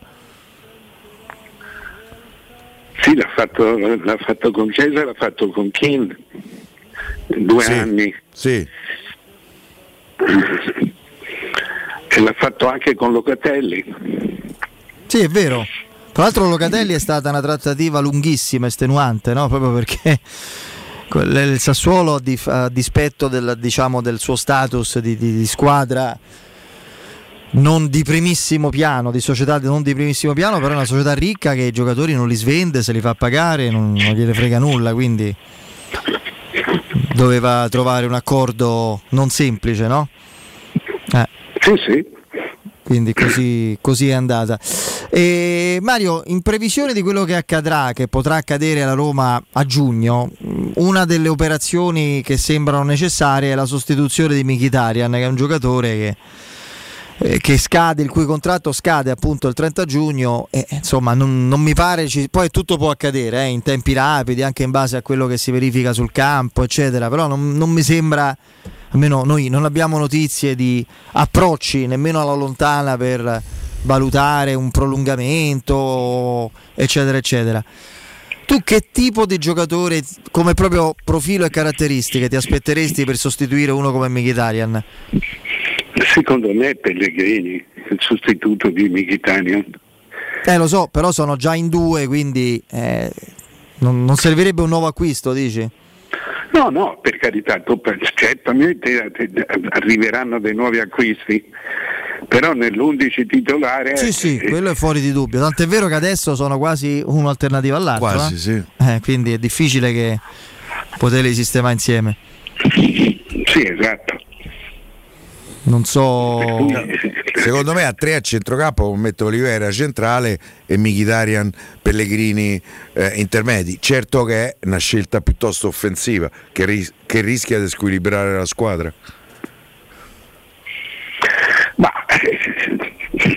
insomma, tu come la, cioè la vedi, vedi i tre centrocampisti, tu li vedi uno Oliveira, uno Pellegrini e uno, e uno Mkhitaryan. Sì, in questo momento potrei vedere una soluzione No, troppo- tipo. per me è troppo offensiva. Co- Mario. co- a 5 poi con Casdorp a destra e Spinazzola quando ci sarà a sinistra o Vigna o Maida Credo che ne abbiamo già parlato ieri e l'altro ieri, cioè Pellegrini e Mkhitaryan in due con Sergio Oliveira senza Cristante come riequilibratore mi sembra un azzardo, Mm, non lo so, non mi sembra la Roma pronta a sostenere questo Ma secondo me lui ha de- un'idea precisa, non so ora, no, non so se l'abbia già. Fino adesso mi sembra che sia andata meglio con Cristante. Cioè, che quello più vicino a perdere il posto sia avere tu. Però adesso tocca, tocca un altro. Tocca un altro. E- e, sì, bisogna vedere se bisogna vedere le intenzioni di Mourinho, ti ripeto, se, se lui voglia però così eh, con, eh, è vero che Olivera è un, è un normalizzatore del gioco. Sì. Secondo me fanno Cristante Oliveira Pellegrini. Sì, sì. Sono convinto anch'io. E poi chiaramente l'obiettivo per giugno diventa acquistare un giocatore possibilmente più credibile, più forte in una parola di Cristante e quello lì. Cristante è curiosa no, la sua storia perché nasce da, da giovanissimo, poi and- ha avuto anche un'esperienza al Benfica addirittura. Sì, esatto. Proprio da regista, dal Milan. Lo vendette il Milan. Il Milan lo vendette proprio al, al Benfica, fece un anno lì poi da regista, il meglio l'ha dato con Gasperini da trequartista, tre- incursore, Eh, gio- faceva il ruolo di Pessina praticamente, che uno lo vede anche come fisico Fece- eccetera, 11 gol in eh, Sì, Serie A, ah, 11 11 forse addirittura 12, non lo Sì, so, ma 11 probabilmente sicuro. coppe sì. E poi alla Roma ha fatto tutto tranne che quello, direttore, perché ha fatto la mezzala, il regista, il difensore centrale. eh, a volte bisogna capire se la, la- la versatilità è un pregio o un limite. È utile certamente, però magari è un limite nel senso che non, eh, non- non- non- non c'è una- un, un ruolo, una caratteristica, una dote in cui eccelli, no? Secondo me è meglio avere un ruolo, Sì. un ruolo preciso, cioè tu hai molte più possibilità di dare il massimo, altrimenti resti sempre, resti sempre qualcosa di, di un po' di ibrido. Magari sempre un bel giocatore, ci sono giocatori che dello di, di- di ruolo fanno l'ibrido, Eh. perché po- po- ma possono coprire due o tre si- situazioni. Eh, però secondo me è meglio avere una specializzazione. Però in una squadra secondo me Mario averci uno o due giocatori in grado di giocare in 3-4 Sì. ruoli è comunque un valore aggiunto. Eh, Sì, sì, sì, sono d'accordo. In questo senso il primo che mi viene in mente è Florenzi che ha giocato credo in 6-7 ruoli, i 4 da esterno, i 2 da interno. Luis Enrique era un fenomeno anche da giocatore, insomma, era un giocatore Giocava dove? ovunque. Era un grande giocatore. Era un anche grande questo. giocatore e gio- e giocava benissimo ovunque, perché poi ci sono giocatori che si disimpegnano male in tanti ruoli, mettiamola così, o sono onestamente da 6 in vari ruoli. Lui eccelleva in tanti, quindi era veramente speciale, un giocatore straordinario proprio. E, mh, Mario, secondo te, perché tutti danno, tornando alla Juventus, per perso di Bala, cioè mh, si, si fa l'associazione di idee, si acquista... eh, si acquista appunto Vlaovic, andrà via ovviamente Morata. Il messaggio è chiarissimo. Il messaggio a Dybala è chiaro, anche come cifra del contratto, lui vuole di più, eccetera. Intanto ti chiedo se secondo te Dybala eh, è considerato, non lo consideriamo un valore assoluto, eh, di prestigio assoluto, parametrandolo al calcio italiano e poi magari invece c'è il rischio che altrove si riveli qualcosa in meno. Ci sta come considerazione perché è una cosa che è accaduta anche su altri profili. Sì, ma soprattutto io vedo il giocatore cambiato. È un giocatore che, che sembra quasi avere dei problemi di testa, cioè dei problemi forti di concentrazione. Eh, eh, in un calcio che abbiamo detto, abbiamo detto tante volte, in un calcio che è diventato più, molto più in questi anni di Covid, eh, è diventato molto più invasivo, devi, devi- devi stare, de- devi avere una costanza di rendimento durante la partita molto più continua. Eh, lui ha quasi, ha quasi mollato, cioè lui danza, cioè, vedi le cose che fa non sono più di due, tre in partita. Eh, il resto... Cioè si accende e si spegne, vuoi dire questo insomma? Sì, ma non ha continuità. Non, non, vedi, non lo senti nella, nella, lotta, non lo senti nella lotta. Quando hai pallone è sempre molto, è sempre molto didascalico, è sempre molto gradevole, eh, ma è, è, difficile, non riesce a fare gol eh, oppure no, non ha azioni complementari, non ha azioni in cui, in cui diventa pericoloso, non si accende proprio. Mario, io ho l'impressione che Dybala sia una delle conseguenze nefaste dell'arrivo di Cristiano Ronaldo a Torino.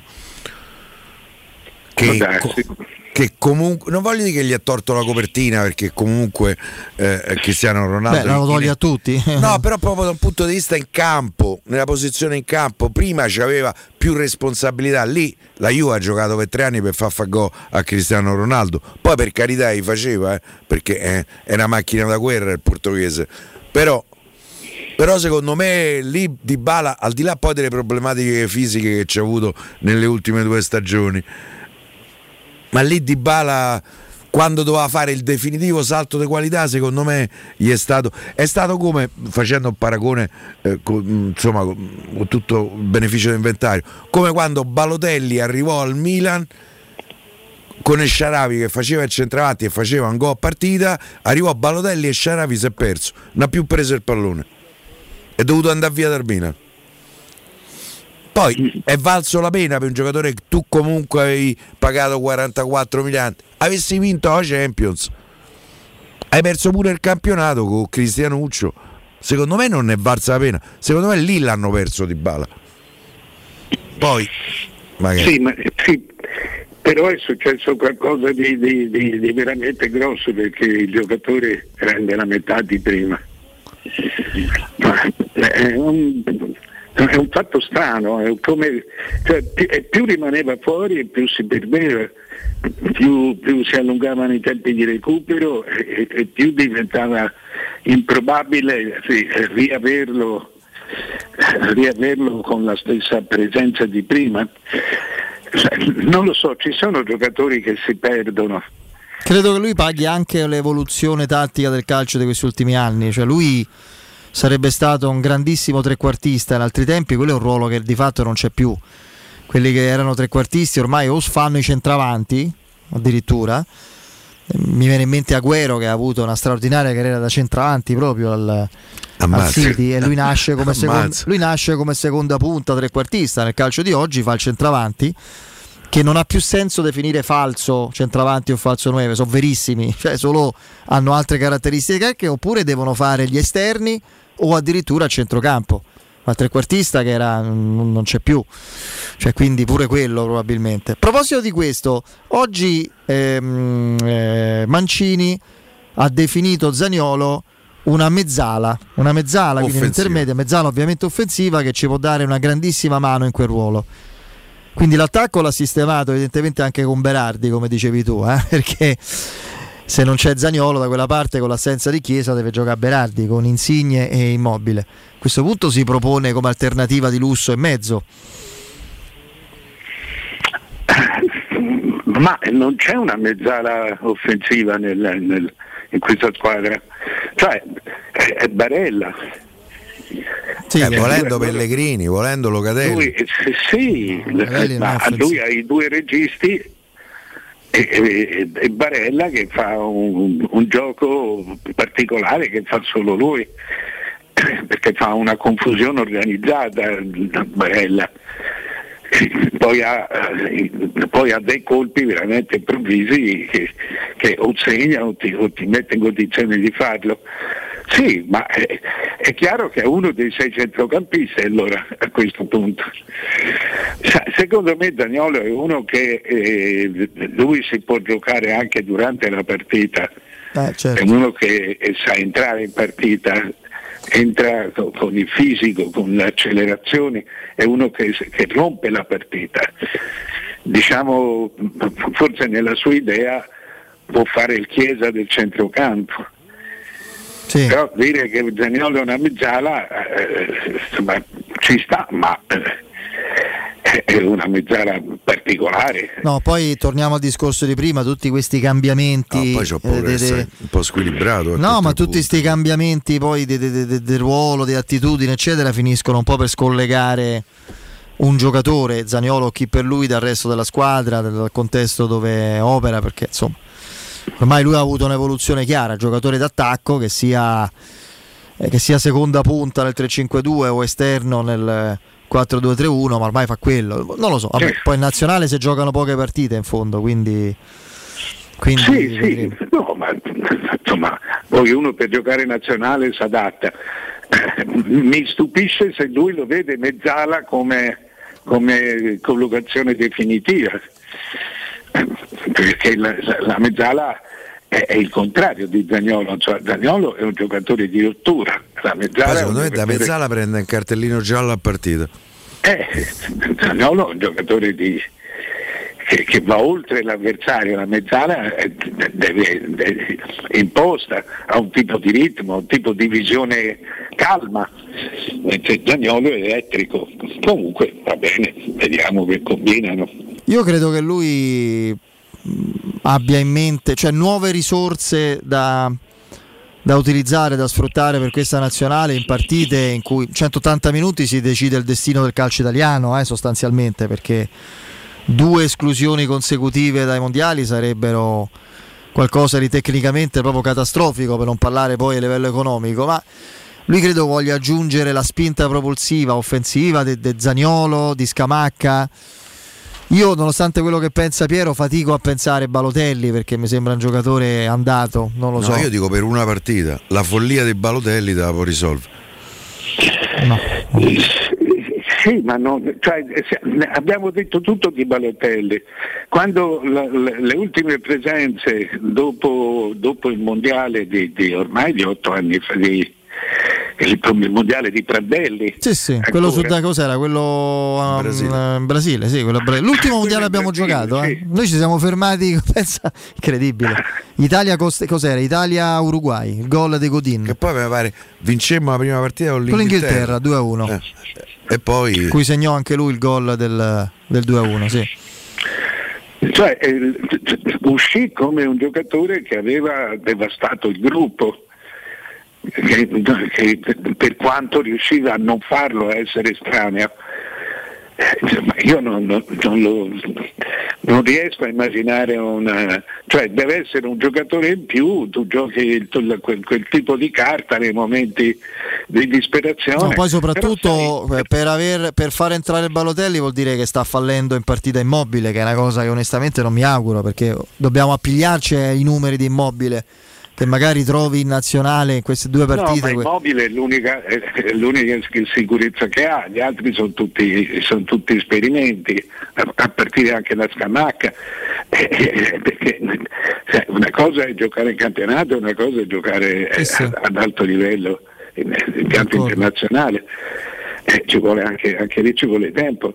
Io credo che eh, eh, sia proprio la natura di questo, di questo stage che è una natura così universale, eh, direi proprio evangelica. Cioè, se tu prendi, prendi 7, 8 nuovi giocatori, eh, tra cui ragazzi, Carnesecchi, Fagioli, eh, eh, ragazzi che, non- non hanno mai visto Fagioli non ha mai visto la Serie A. Per carità, mi, mi si dirà pure Zagnolo quando Mancini lo convocò non aveva giocato ancora un secondo in Serie A. Poi per carità, non so tutti Zagnolo, Sì, però. però lì stavi costruendo. Cioè, Fagioli è un giocatore da dopo mondiale, quando magari avrà giocato. Lui sta alla Cremonese adesso, se non mi sbaglio. Adesso sta alla Cremonese, prima giocava nel- nella Juve Under Sì, sì. 23, quindi Sì, sì, Serie C. Eh, ha fatto una partita, mi sembra, cioè una No, chiedo scusa, credo in Serie A qualche scampolo l'abbia fatto. Una, una. Ah, ne ha giocate una. però, insomma. Ha giocato ha una presenza, non una partita. Eh, Cioè, eh, eh, quando tu fai questo tipo di, di- di- di ritiri, eh, che sono dei tiri così di conoscenza, allora puoi chiamare anche Balotelli. No, non, non gli dai la sacralità di quello che ti deve risolvere la situazione. Mm. E semplicemente stai, stai, stai, hai convocato tutti i giocatori italiani che c'erano, perché se calcoli che ce ne sono 4 o 5 titolari fuori, hai convocato 40 giocatori. 40 giocatori sono più o meno il 9-10% dei giocatori italiani, i giocatori italiani sono il 20%, che sono il 20% e, e rimangono fuori i, i, i, Bonazzoli, i Pinamonti, i, difensori delle piccole squadre. Eh, no, non, insomma, rimane fuori gente, non, anzi è strano che non abbia convocato Pinamonti. Eh, è quello, cioè, rispetto ad altri nomi, Pinamonti onestamente mi sembra uno molto più, molto no, più sta facendo, sta facendo gol, ha fatto sì, sì. 8-9 gol. Però Mario io su Pinamonti ero convinto da ragazzo due o tre anni fa e potesse secondo me non ha, fatto, non ha, trovato la situazione giusta. Per me lui poi può Mi essere. sembra che te fa favore quando gioca no, Pinamonti. Quella è la faccia, dai, Eh. un giocatore forte secondo me, un giocatore forte. Cioè, un dimostra- giocatore che è stato rovinato dall'ingaggio. Sì, è vero, eh, è certo, Come no? Perché eh, con un ingaggio così che, che- che tra i 2 e i 3 milioni. Noi alla Roma abbiamo un caso clamoroso, poi ci salutiamo direttore che è quello di Riccardi, te lo ricorderai, insomma, Alessio Sì. Riccardi che sembrava veramente un oggetto del desiderio di squadre e lo era, la Juventus gli aveva messo gli occhi pesantemente, alla Roma era considerato La stella del la settore stella, il- giovanile. il futuro eh, capitano a venire che avrebbe raccolto certe eredità, il talento, eh, è sparito dal momento in cui gli, gli si fece quel contratto per non perderlo a 500.000 euro. Oggi è invendibile perché quel contratto nessuno, no? ai livelli attuali purtroppo di, di Riccardi, nessuno lo sostiene. Queste sono E dinamiche. poi sai, i, i ragazzi, il primo impatto dei soldi con i ragazzi è, è terribile. Sì, probabilmente sì. Anche se lui sembrava effettivamente un ragazzo molto maturo. Credo che abbia un problema proprio anche di. Eh, Credo sia mh, alla fine ci, si, si sia anche immalinconito, non ha avuto la forza caratteriale per reagire, eccetera. Beh, vediamo, ancora tutto sommato è ancora giovane, fa ancora in tempo, speriamo a, a uscire fuori. Eh, Mario, grazie. Ciao direttore, a domani. A presto, a domani. Oh, non perdete l'appuntamento con Sport e Salute su Teleradio Stereo. Tutti i martedì alle 15.50 e il sabato alle 9.40 la rubrica di informazione medico-scientifica a cura del professor Francesco Franceschi, specialista in ortopedia e traumatologia. Per informazioni eh, chiamate il 335 800 7236. Ripeto 335 800 7236. Il sito è francescofranceschi.it. Oh, state pensando di vendere un appartamento, un negozio o un intero fabbricato in costruzione? Non vi accontentate, scegliete Roma Immobiliare. I suoi titolari, l'avvocato Simona Santolini e l'ingegnere Anselmo Santolini, curano eh, personalmente ogni dettaglio, dalla valutazione alla vendita fino alla firma del rogito notarile. Con il contributo di qualificati ed esperti agenti immobiliari e di uno staff marketing dinamico e creativo, ehm, Roma Immobiliare vi garantisce risultati insperati e in tempi brevissimi. Roma Immobiliare vi offre inoltre assistenza tecnica e legale indispensabile per la vostra vendita. La casa è una cosa seria, non vi accontentate, scegliete Roma Immobiliare. Cosa aspettate? Telefonate con fiducia allo 06 39 73 8790, ripeto 06 39 73 8790, il sito è romaimmobiliare.it. Andiamo in break. Pubblicità. Nel centro di Ostia, in una zona commerciale ad alta percorrenza, la società SIPA dispone di negozi di varie metrature, locali liberi e disponibili da subito, adatti a qualsiasi tipo di attività, in una posizione privilegiata e centrale. La zona signorile, la collocazione commerciale e gli ampi parcheggi nei pressi rendono questo immobile un ottimo investimento. Per qualsiasi informazione rivolgetevi al 345 713 5407 e visitate il sito www.kcalt.com. SIPA SRL è una società del gruppo Edoardo Caltagirone. Le chiavi della tua nuova casa senza costi di intermediazione.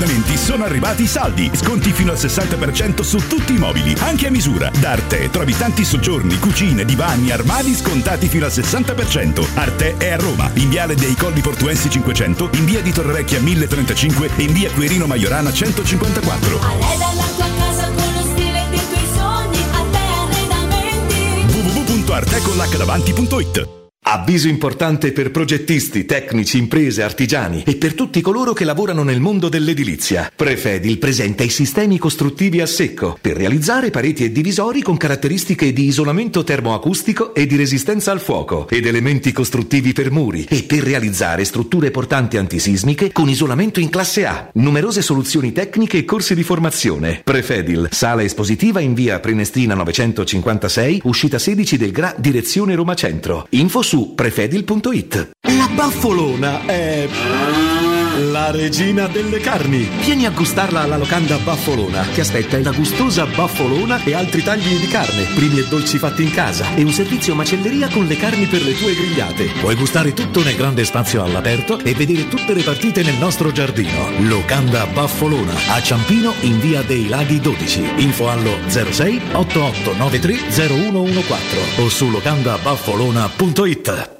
Le statistiche parlano chiaro. I sistemi di sicurezza Fichet sono impenetrabili e Securmetra, esclusivista Fichet per il centro Italia, presenta Fichet F3D, il rivoluzionario cilindro per porte blindate con chiave lavorata a laser e sistemi di autoprotezione che garantisce l'assoluta inviolabilità della tua porta. Securmetra. Informati al numero verde 800 001 625. Corri sicuro auto dai numero uno dei ricambi. GM Autoricambi. Passione per i motori, prezzi super concorrenziali, competenza nei servizi sono i nostri marchi di fabbrica. La migliore qualità dei prodotti e risparmio su ogni ricambio. Approfitta delle nostre vantaggiosissime offerte. Scegli la competenza e la convenienza di GM Autoricambi. gmautoricambi.com Il tuo pit stop a Roma. Via Giovanni Passerini 1725 06 25 20 92 51.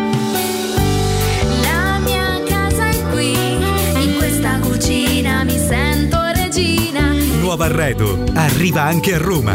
Siamo a Tiburtina, Boccea, Ciampino. Vieni a scoprire tutte le promo per le nuove aperture direttamente nei punti vendita o su nuovarredo.it.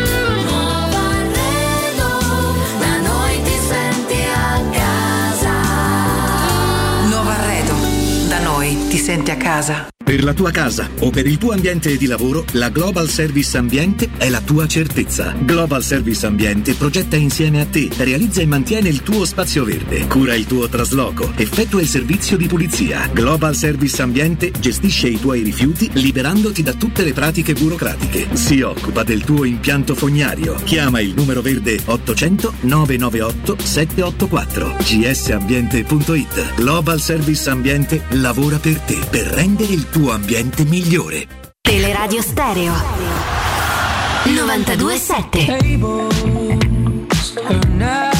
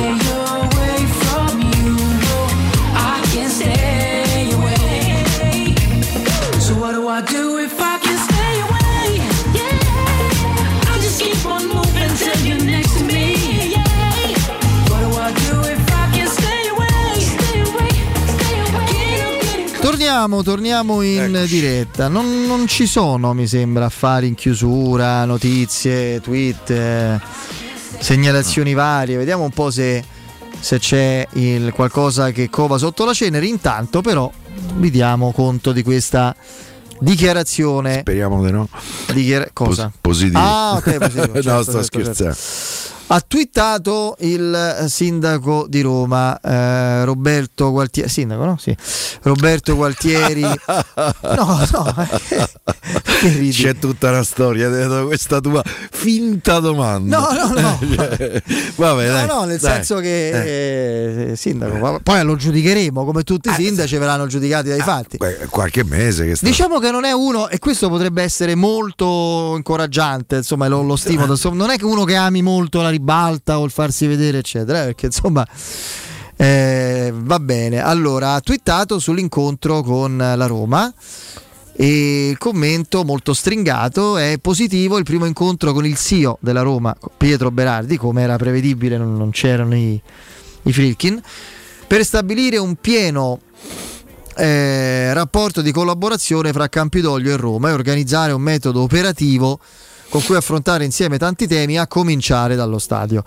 Eh, io vi ho Io ascoltato. vorrei capire quali sono gli altri temi, sindaco, eh, Gli qua a altri, Roma. gli altri temi con la Cioè, Roma sono Roma Cares, le iniziative Eh. incommiabili da parte della Roma sul sociale, eccetera. Però il tema è cominciare allo stadio. Io sono assolutamente d'accordo e come potrei non esserlo, visto l'assoluta competenza, onestà, eh, rigore analitico che su questo tema, di cui ha parlato, anche sugli altri evidentemente, ma di questo ha sempre dimostrato Fernando Magliaro. Vi ho ascoltato quando è intervenuto. Mm. Io eh, penso se fossi a Roma la, la vicenda stadio la affiderei a Fernando Magliaro per dire che tipo di stima nei confronti Sì, di sì, sì, è Fernando. vero. Ehm, ne sa praticamente più di tutti, anche dei diretti interessati prima sì. e adesso. Ma eh, a parte questo, lui diceva: è un incontro del genere nel momento in cui sei proprio all'inizio, ma proprio a- all'iscrizione no, sul banchetto dei partecipanti della corsa della maratona. È piacere, eh, dottor Gualtieri, piacere, dottor Berardi. Eh, io so, noi siamo la Roma, eh, noi siamo il comune di Roma. Roma, Sì, sì, sì. Adesso la, la semplifico, la banalizzo.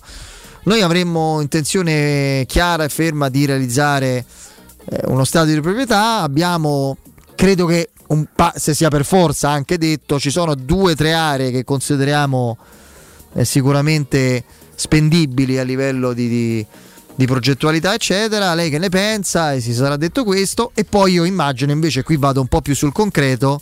Io credo che il tema ricorsi contro ricorsi, cause contro cause con la Roma sfiorata, ma comunque coinvolta, seppur indirettamente, Mm. la vicenda, si sia trattato.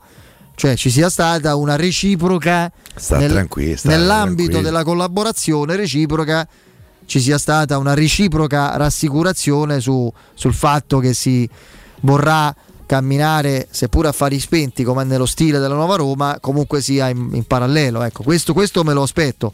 Oltre questo, non ci sono le basi per pensare a null'altro. Ecco. Io ho la preoccupazione, come sai, Piero, ci abbiamo pure scherzato fuori onda in diretta co- su questa storia delle richieste, risarcimento. Io non ho mai avuto il minimo timore, i motivi l'ho spiegati, poi sbaglierò, stavolta mi auguro veramente di non sbagliarmi, però perché più o meno capisco e so come va questo paese, dove è molto più facile riunire in un tavolo eh, nei tavoli se magna ci si mette d'accordo, che sono due attività che in Italia insomma c'è una specializzazione nel portarle avanti, magnà e mettersi d'accordo.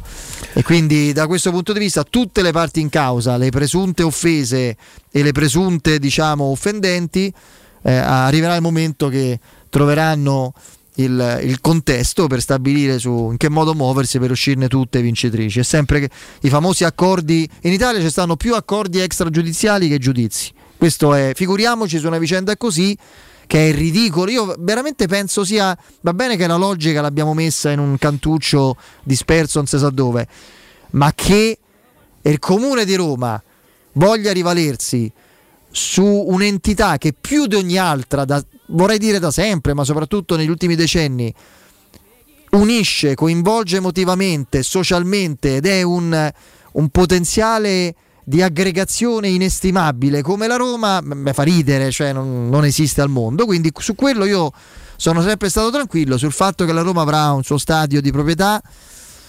Un po' meno.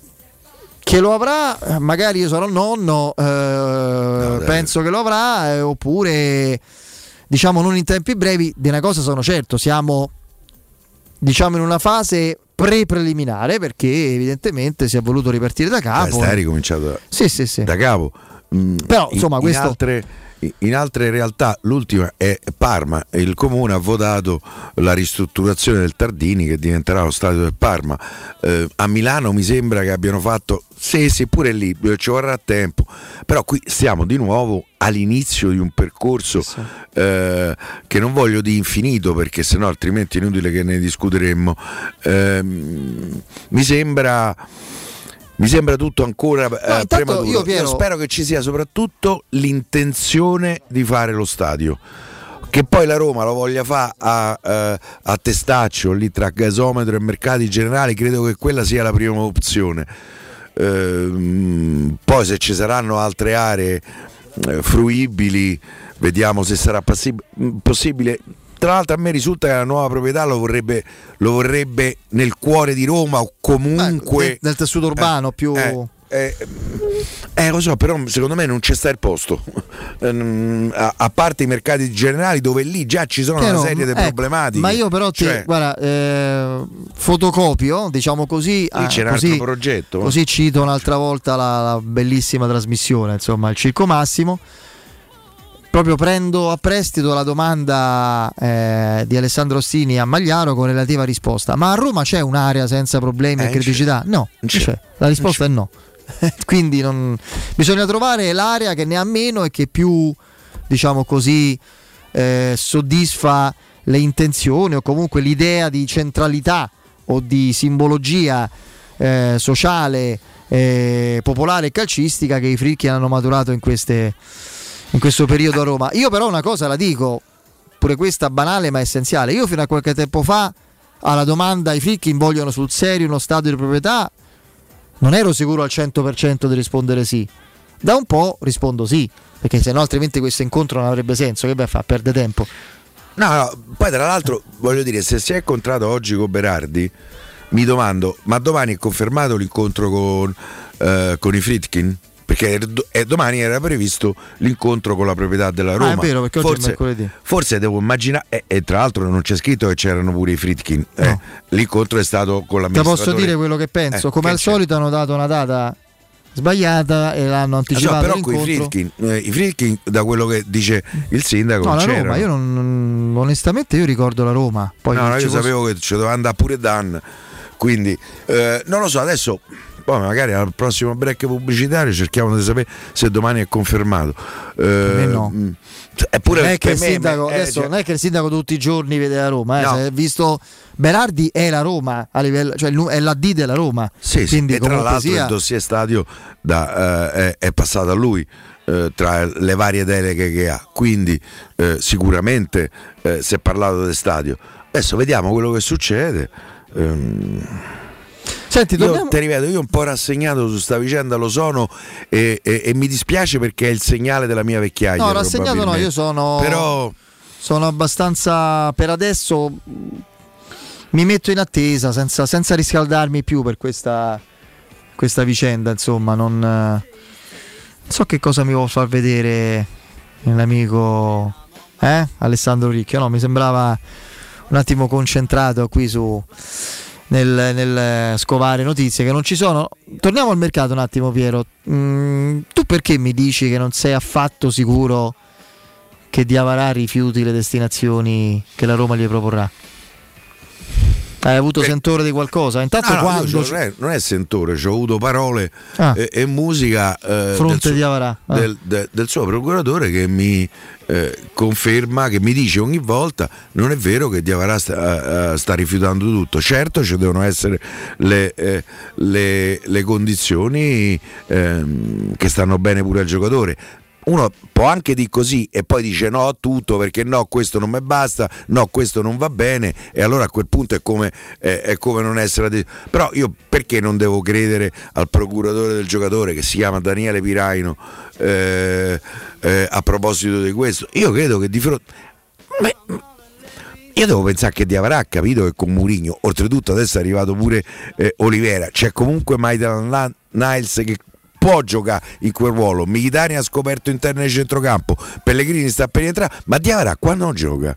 Da qui a, a, a giugno vede l'altri giocare perché non andrà a fare comunque un'esperienza quindi tu pensi mesi. che Diavara non sia della, della, categoria dei Fazio o dei Santono cioè voglia ancora fare il calciatore Vabbè. per quello che so io no poi magari eh, sono bravi cioè non è come allora, Fazio sta andando alla Salernitana eh? sì tu conosci Mostafa Mohamed No. Difensore, tur- eh, difensore egiziano del Galatasaray che ha una particolarità. E è iscritto all'università, eh? non so in quale, no, in quale facoltà. Questo poteva essere un bel trucchetto. Abbiamo preso tre lauree. Uh, ma che stai scherzando?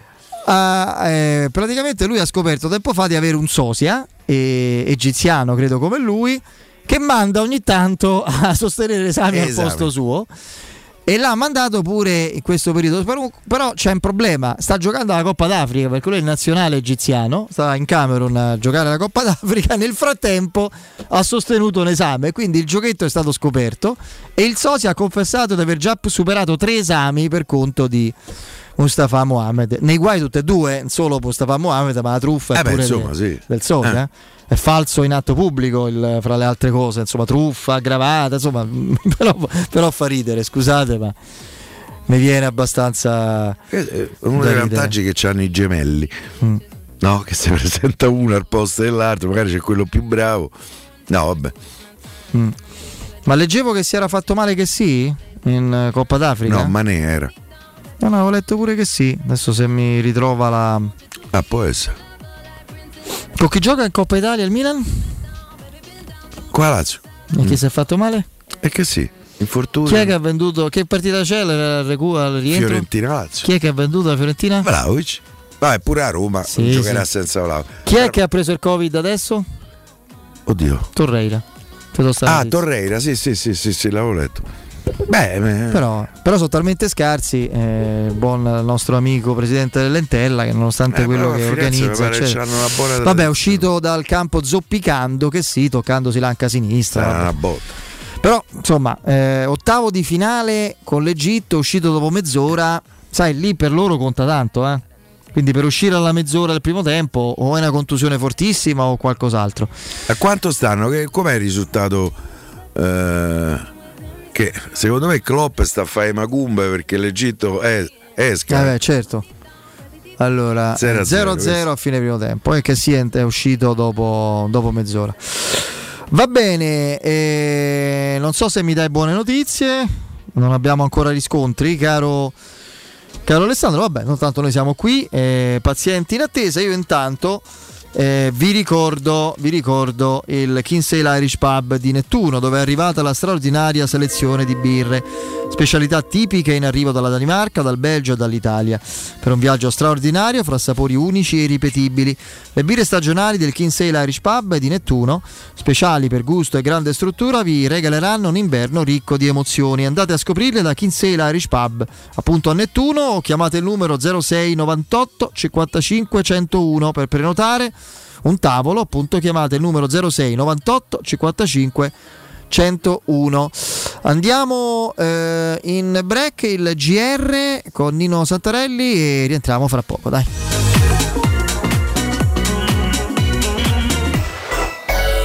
città. Vuoi un materasso di altissima qualità ai prezzi più bassi del mercato? I grandi showroom di Artigiana Materassi ti aspettano in via Casilina 431A con garage convenzionato e in viale Palmiro Togliatti 901. Vieni a provare oltre 50 modelli di materassi chiamandolo 06 24 30 18 53 o visita artigianamaterassi.com. Attenzione, un grande evento imperdibile. Artigiana Materassi ti invita a Super Magic Segreti, il miglior spettacolo di magia d'Europa dal 27 gennaio al Teatro Olimpico di Roma. In zona Ponte di Nona, la società edilizia del Golfo dispone di diversi negozi di varie metrature posizionati su strade ad alta percorrenza che collegano la via Prenestina e la via Collatina con la rete autostradale. I negozi offrono la possibilità di installare canne fumarie e vi sono ampi parcheggi nei pressi. Per qualsiasi informazione rivolgetevi al 345 713 5407 e visitate il sito www.keicalt.com. Edilizia del Golfo SRL è una società del gruppo Edoardo Caltagirone. Le chiavi della tua nuova casa senza costi di intermediazione.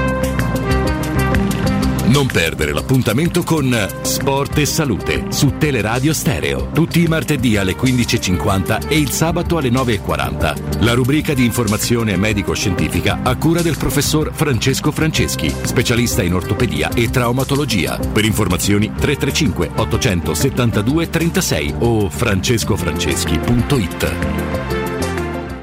Riparti con un prestito facile e veloce grazie a Professione Quinto Finance Solutions, la cessione del quinto riservata a tutti i dipendenti anche in presenza di disguidi finanziari. E per pensionati fino a 89 anni, tassi in convenzione INPS e senza documentazione medica. Puoi richiederlo anche da casa tramite SPID o firma digitale. Numero verde 800 031 551 o professionequinto.com. Fogli informativi su professionequinto.com. Vuoi assaporare la migliore cucina di pesce a Roma? E allora vieni da Crudo Co. Ti aspettano le nostre specialità del mare, come le migliori ostriche, gamberi, aragoste, cicale di mare, lato di crudi su tre piani e come non parlare degli spaghetti con i ricci, i paccheri all'astice e altri ottimi primi e secondi. E a pranzo, solo per gli ascoltatori della radio, una gradita sorpresa. Crudo Co. in via Tuscolana 452. Prenotazioni allo 06 89 344 962. Ristorante crudoeco.com.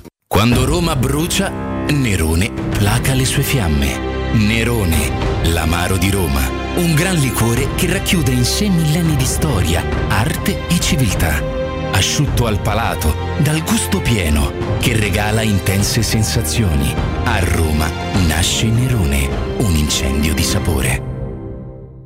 Seat a Roma è AutoEquip. AutoEquip, il nuovo grande showroom e service Seat di Roma. Scopri la nuovissima Seat Ibiza da 149 euro al mese e la nuova Seat Arona, il SUV ideale da 139 euro al mese, disponibili a benzina o metano. Ed da AutoEquip trovi anche la nuova Seat Leon FR, mild hybrid ed ibrida plug-in da 189 euro al mese, con finanziamento e 4 anni di garanzia. AutoEquip, concessionaria Seat, circonvallazione orientale 4725, uscita Ciampino Gra.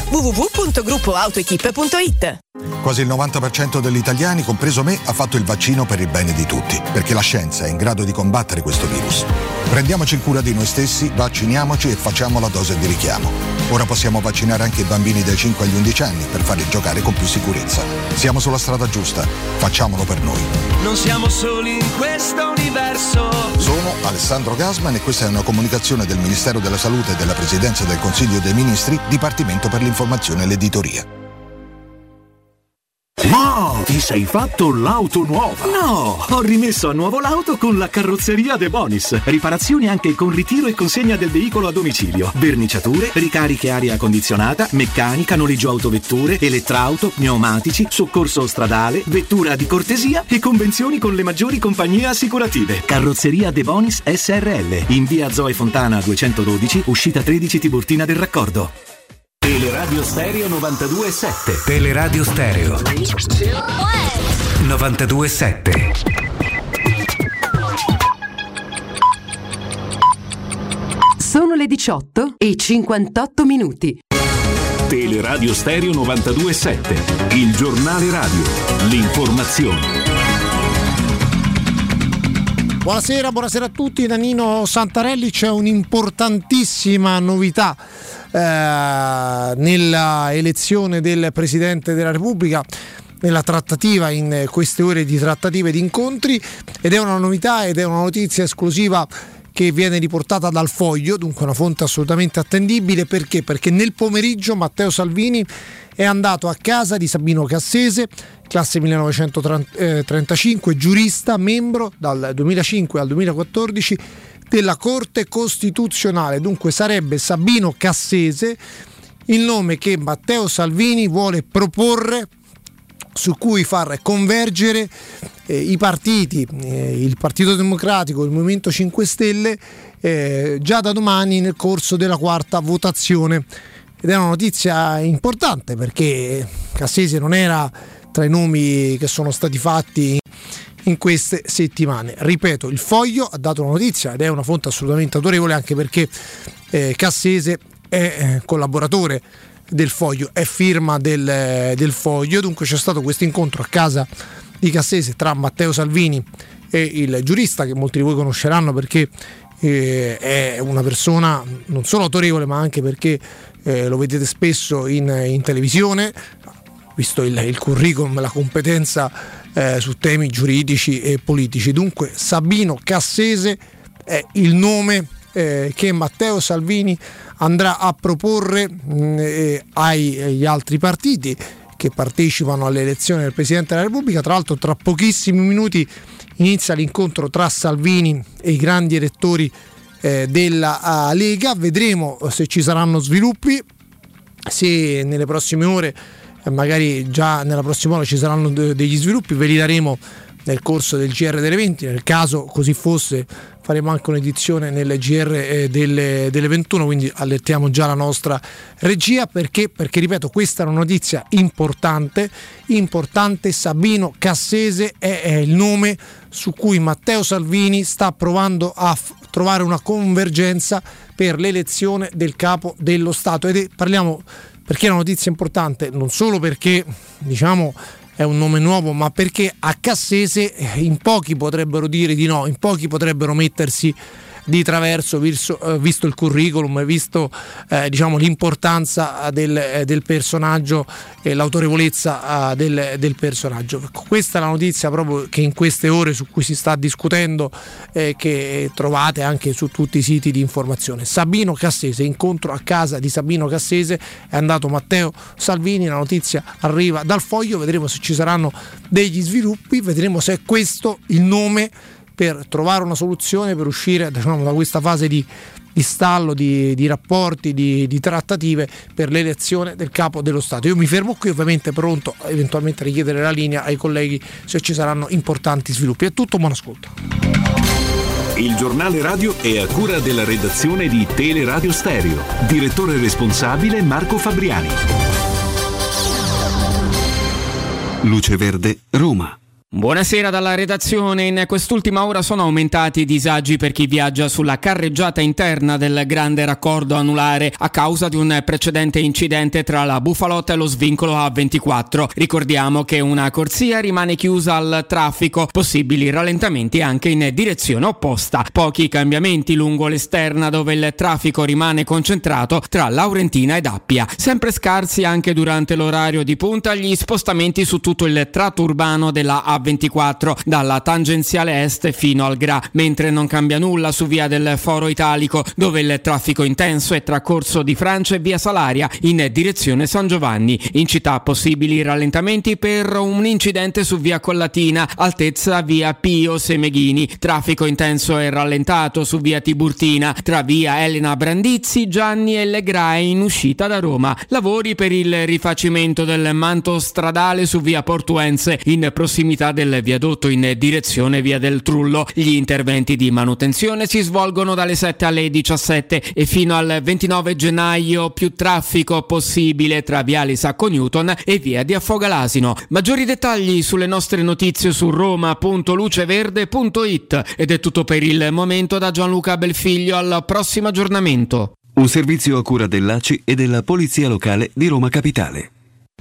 Teleradio Stereo. Teleradio Stereo. You, any mom, any sister, any job, any broke ass car, and that's shit you call art. Fuck you, any friends that I'll never see again. Everybody but your dog, you can all fuck off. I swear I meant to mean the best when it ended. Even tried to bite my tongue when you start shit. Now you're texting all my friends, asking questions. They never even liked you in the first place. Dated a girl that I hate for the attention. She only made it two days with a connection. It's like you'd do anything for my affection. You're going all about it in the worst ways.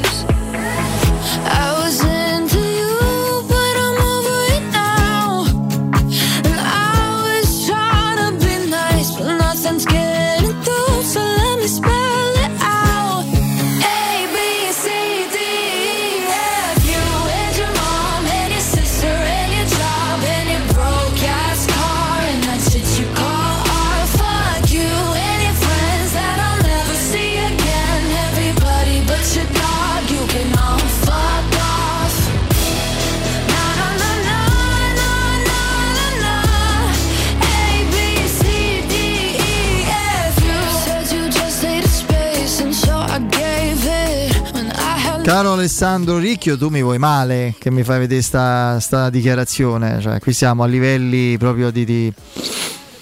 Mi da dire di imbecillità, oltre che di mancanza di rispetto.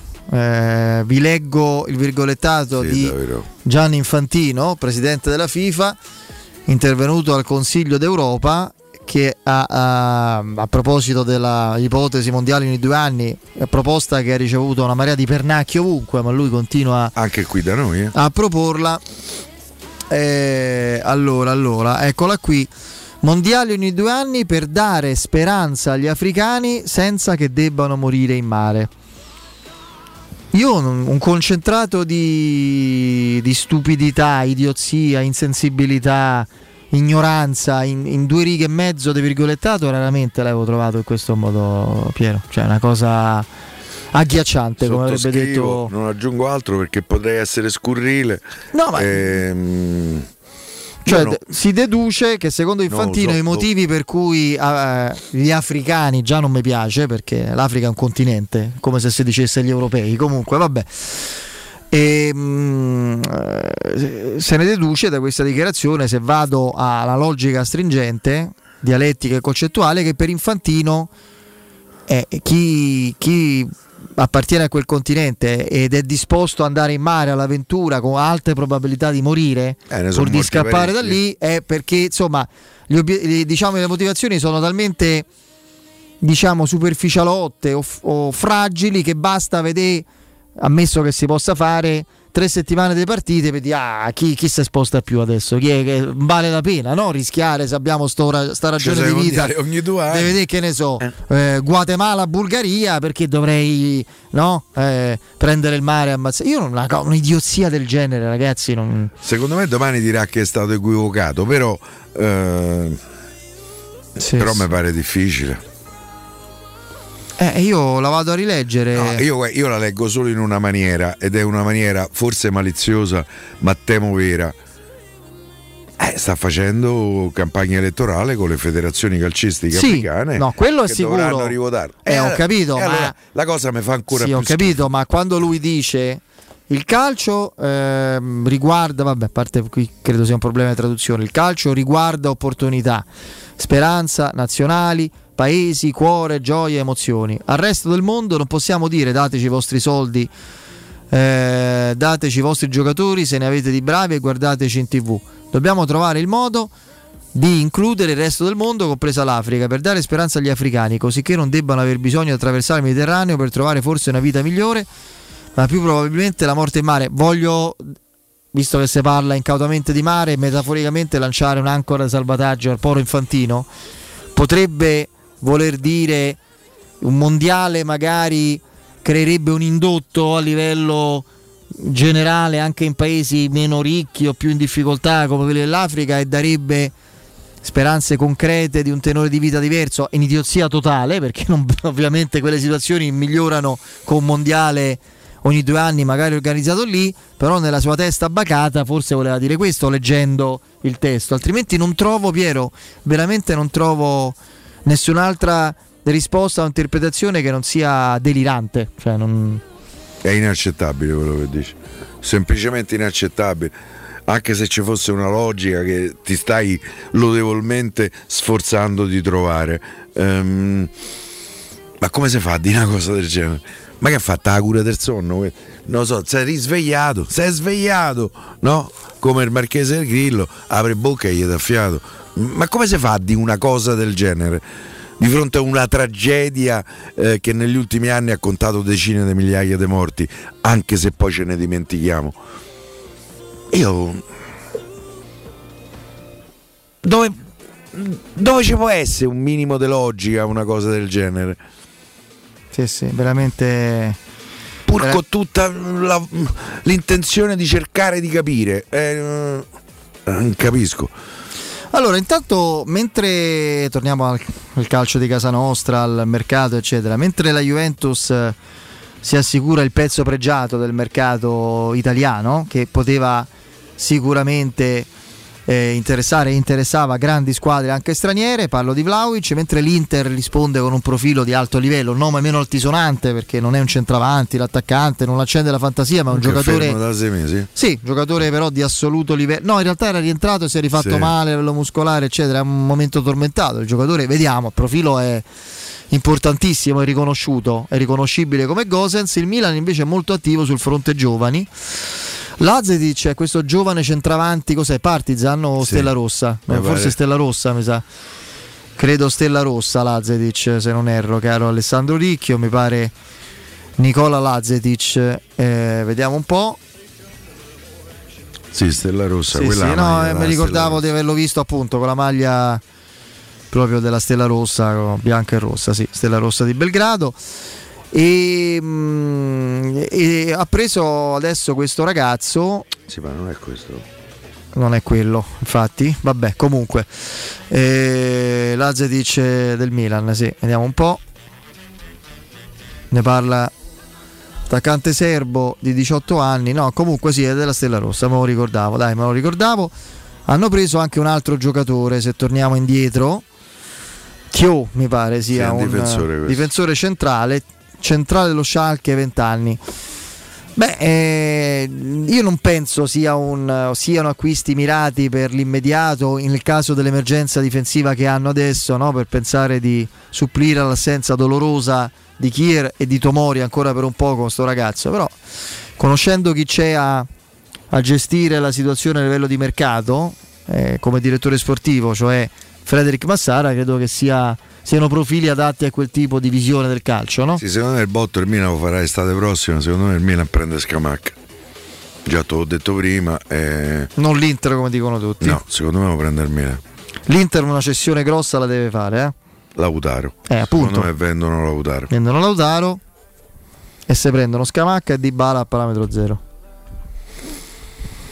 Lo vedete? No, Scamacca non credo che sia a parametro. No, zero. no, Scamacca e Dybala a parametro zero. E fanno l'attacco con Scamacca, Geco, Sanchez, Dybala. Tu sai che su Dybala io qualche dubbio ce l'ho.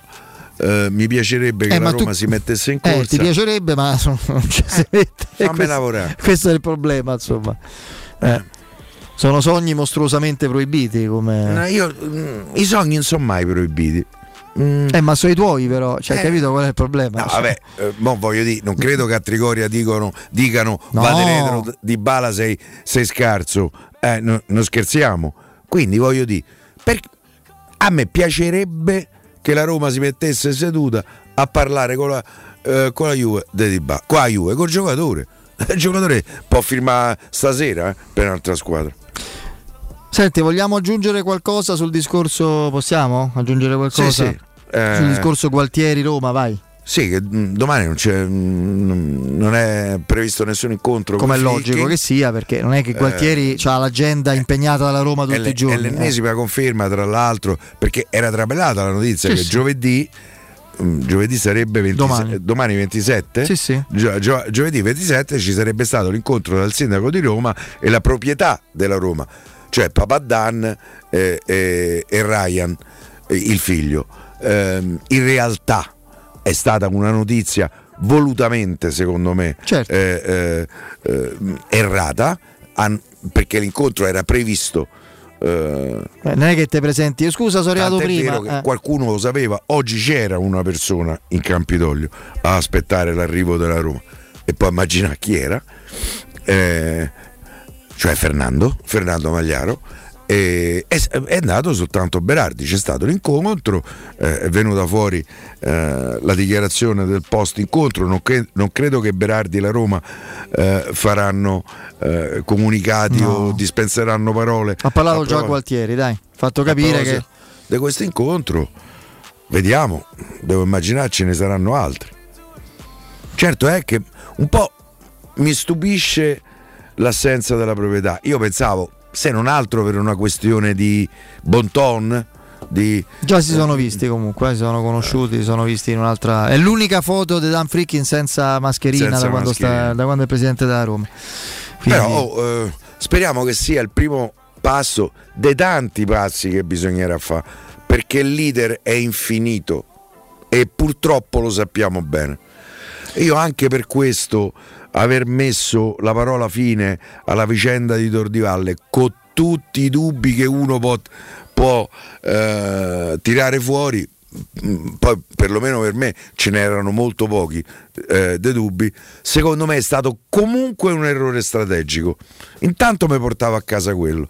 Tra l'altro quando si dice non c'è una zona per me la zona di Tordivalle delle problematiche erano facilmente, facilmente erano risolvibili. Tra l'altro stavi in una zona di Roma dove adesso ci stanno, ci stanno i sorci e non dico chi altro.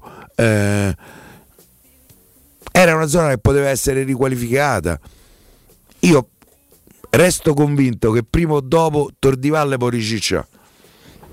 Se mai, se, se mai eh, eh, eh, volessero eh, eh, fare lo stadio. A me quella sembrava, per carità, non è proprio centralissima. In realtà Basilica di San Paolo mh, sta a 2 km, la piramide sta a 4 km e il Colosseo a 5. Eh, no, forse qualche chilometro in più sto, sto a accorciare il percorso. Eh, mi ricordo quando andavo a Tor di Valle. Eh, lo so. Mi sono divertito, sacco di Eh sì, lo so. Mi è morto pure in cavallo, lo sai? Su cui hai scommesso? Eh certo, Cioè, a 50 metri da, da- dal palo.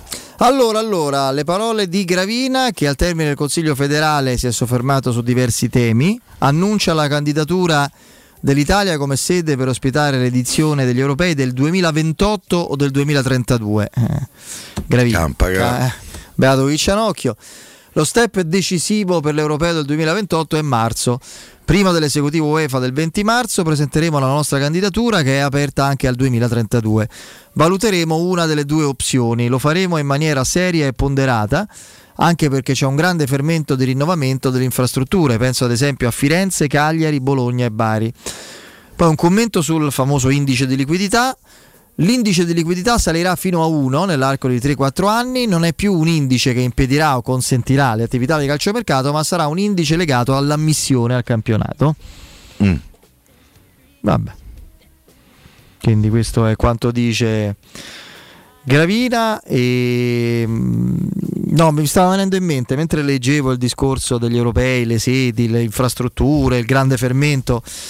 Ti ricordi quando, sempre a proposito del discorso stadio, ragionevolmente si diceva eh, la, la prima partita degli europei con l'Italia, speriamo di vederla nel, la, partita, la prima partita ufficiale del nuovo stadio della Roma, no? Ti ricordi? Italia-Turchia. Non lo ricordo, sì. Era... Ne parlò credo per la prima volta Malago, se non erro. E sembrava a un certo punto una cosa, soprattutto dopo... C'è una data a spartiacque, perché da quel momento poi sostanzialmente, contrariamente a quello che dici te, dite tanti di voi, cioè, non è accaduto più nulla di concreto, se non Melina e, e rassicurazioni su votazioni che, se, che attraverso Che le quali sa- no, che sa- non ci stavano perché non c'era la maggioranza a sostenerle, quindi nel momento in cui le facevi cadeva il governo della città perché non c'era la maggioranza, ma per votare il bilancio, non per la, eh, la convenzione eh, sullo stadio.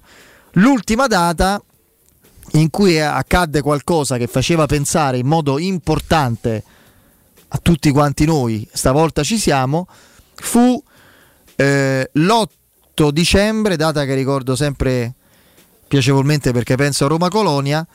Si giocava la partita quel giorno, Roma-Carabag di Champions League 1-0 gol di Perotti e l'anno della Champions di Francesco 2017. L'8 dicembre 2017, per la seconda volta, perché c'è un nuovo progetto, c'è il sì alla diciamo, conferenza dei servizi. Dopo che c'erano stati tutti i passaggi precedenti necessari, questo- questa Babele che è questo nostro paese dove esistono, esiste ancora la provincia. Io vorrei capire che eh, la città metropolitana, ok? Sì. Vorrei, cambiano nome, Ha sempre, cambiato nome. cambiato nome è sempre quella. A un certo punto c'è stato un momento in cui si scriveva senza avere la percezione di poter passare per matti che bisognava mettersi d'accordo che dovevano trovare una dinamica diciamo così di accordo il municipio di Roma e la città metropolitana. Il sindaco Raggi doveva parlare con il presidente della città metropolitana Virginia Raggi e trovare questo accordo. Tu ricordi? proprio si leggevano queste cose proprio tranquillamente senza Eh, quella sera eh, quella sera eh, fu un- fra l'altro una serata importantissima anche perché la Roma passava il turno da prima in Champions, sembrava veramente un momento di svolta e sul fronte stadio eh, lo Gol di era. Perotti, vero? Sì, gol di Perotti. Meri- Da quel momento ci fu una melina prolungata che arrivò fino al giugno, pochissimi giorni, un mese dopo la Champions eh, finita con il furto del, del Liverpool fra andata e ritorno e la finale di Champions League negata alla Roma, ci furono le notizie degli arresti di Parnasi, eh, che era eh, il, diciamo il, no, il frontman, come definirlo, proprio la... mm, L'altra metà de- della società. sì, sì, da- che, che era stata costituita per eh, realizzare lo stadio, ma il presidente, insomma, il proprietario di eh, Eurnova, che nell'ambito di quell'inchiesta, inchiesta Rinascimento, assieme ad altre figure, viene arrestato e per eh, indagini eh, molto avanzate su discorsi che partivano dalle- da quelle procedure ma che con lo stadio non c'entravano nulla, parole del PM titolare dell'inchiesta. Quindi già i, i 5 mesi, 6 mesi, quant'è? Eh, 6 mesi di nulla da dicembre 8 dicembre 2017 a quella data, cioè tutta melina, tutte come al solito. Da quel momento in poi finisce la reale, sostanziale volontà politica di fare lo stadio. Tutto quello che viene dopo è palla a te, palla a me, palleggi in area di rigore, eccetera. Cioè, vi ricordate quando purtroppo c'ho sto difetto che mi ricordo tutto. Il sindaco di Roma non contenta della dichiarazione del PM e dice sindaco tranquilla non c'entra niente lo stadio andate avanti non è il titolare dell'inchiesta quello che doveva mettere in galera tutti dice lo stadio la Roma non c'entra nulla no no eh no Bisogna. bisogna fare la due diligence. Due diligence finita tutto a posto. Che se potevo inventare? C'è il Politecnico. Chiamate il Politecnico di Torino vediamo che ci dice su quella schifezza di riaggiornamento di progetto che vi dice guardate qui ci saranno problemi di traffico perché non è più previsto il, il ponte dei congressi eccetera. No vi ricordate che era previsto nella prima eh, versione del progetto quella doveva tagliata perché Roma? quella tagliata le cui cubature erano state drasticamente tagliate e, e quindi per forza di cose tagliando le cubature a uso privato finiscono le infrastrutture perché non è che uno può fallire fa una città gratis e fallire no?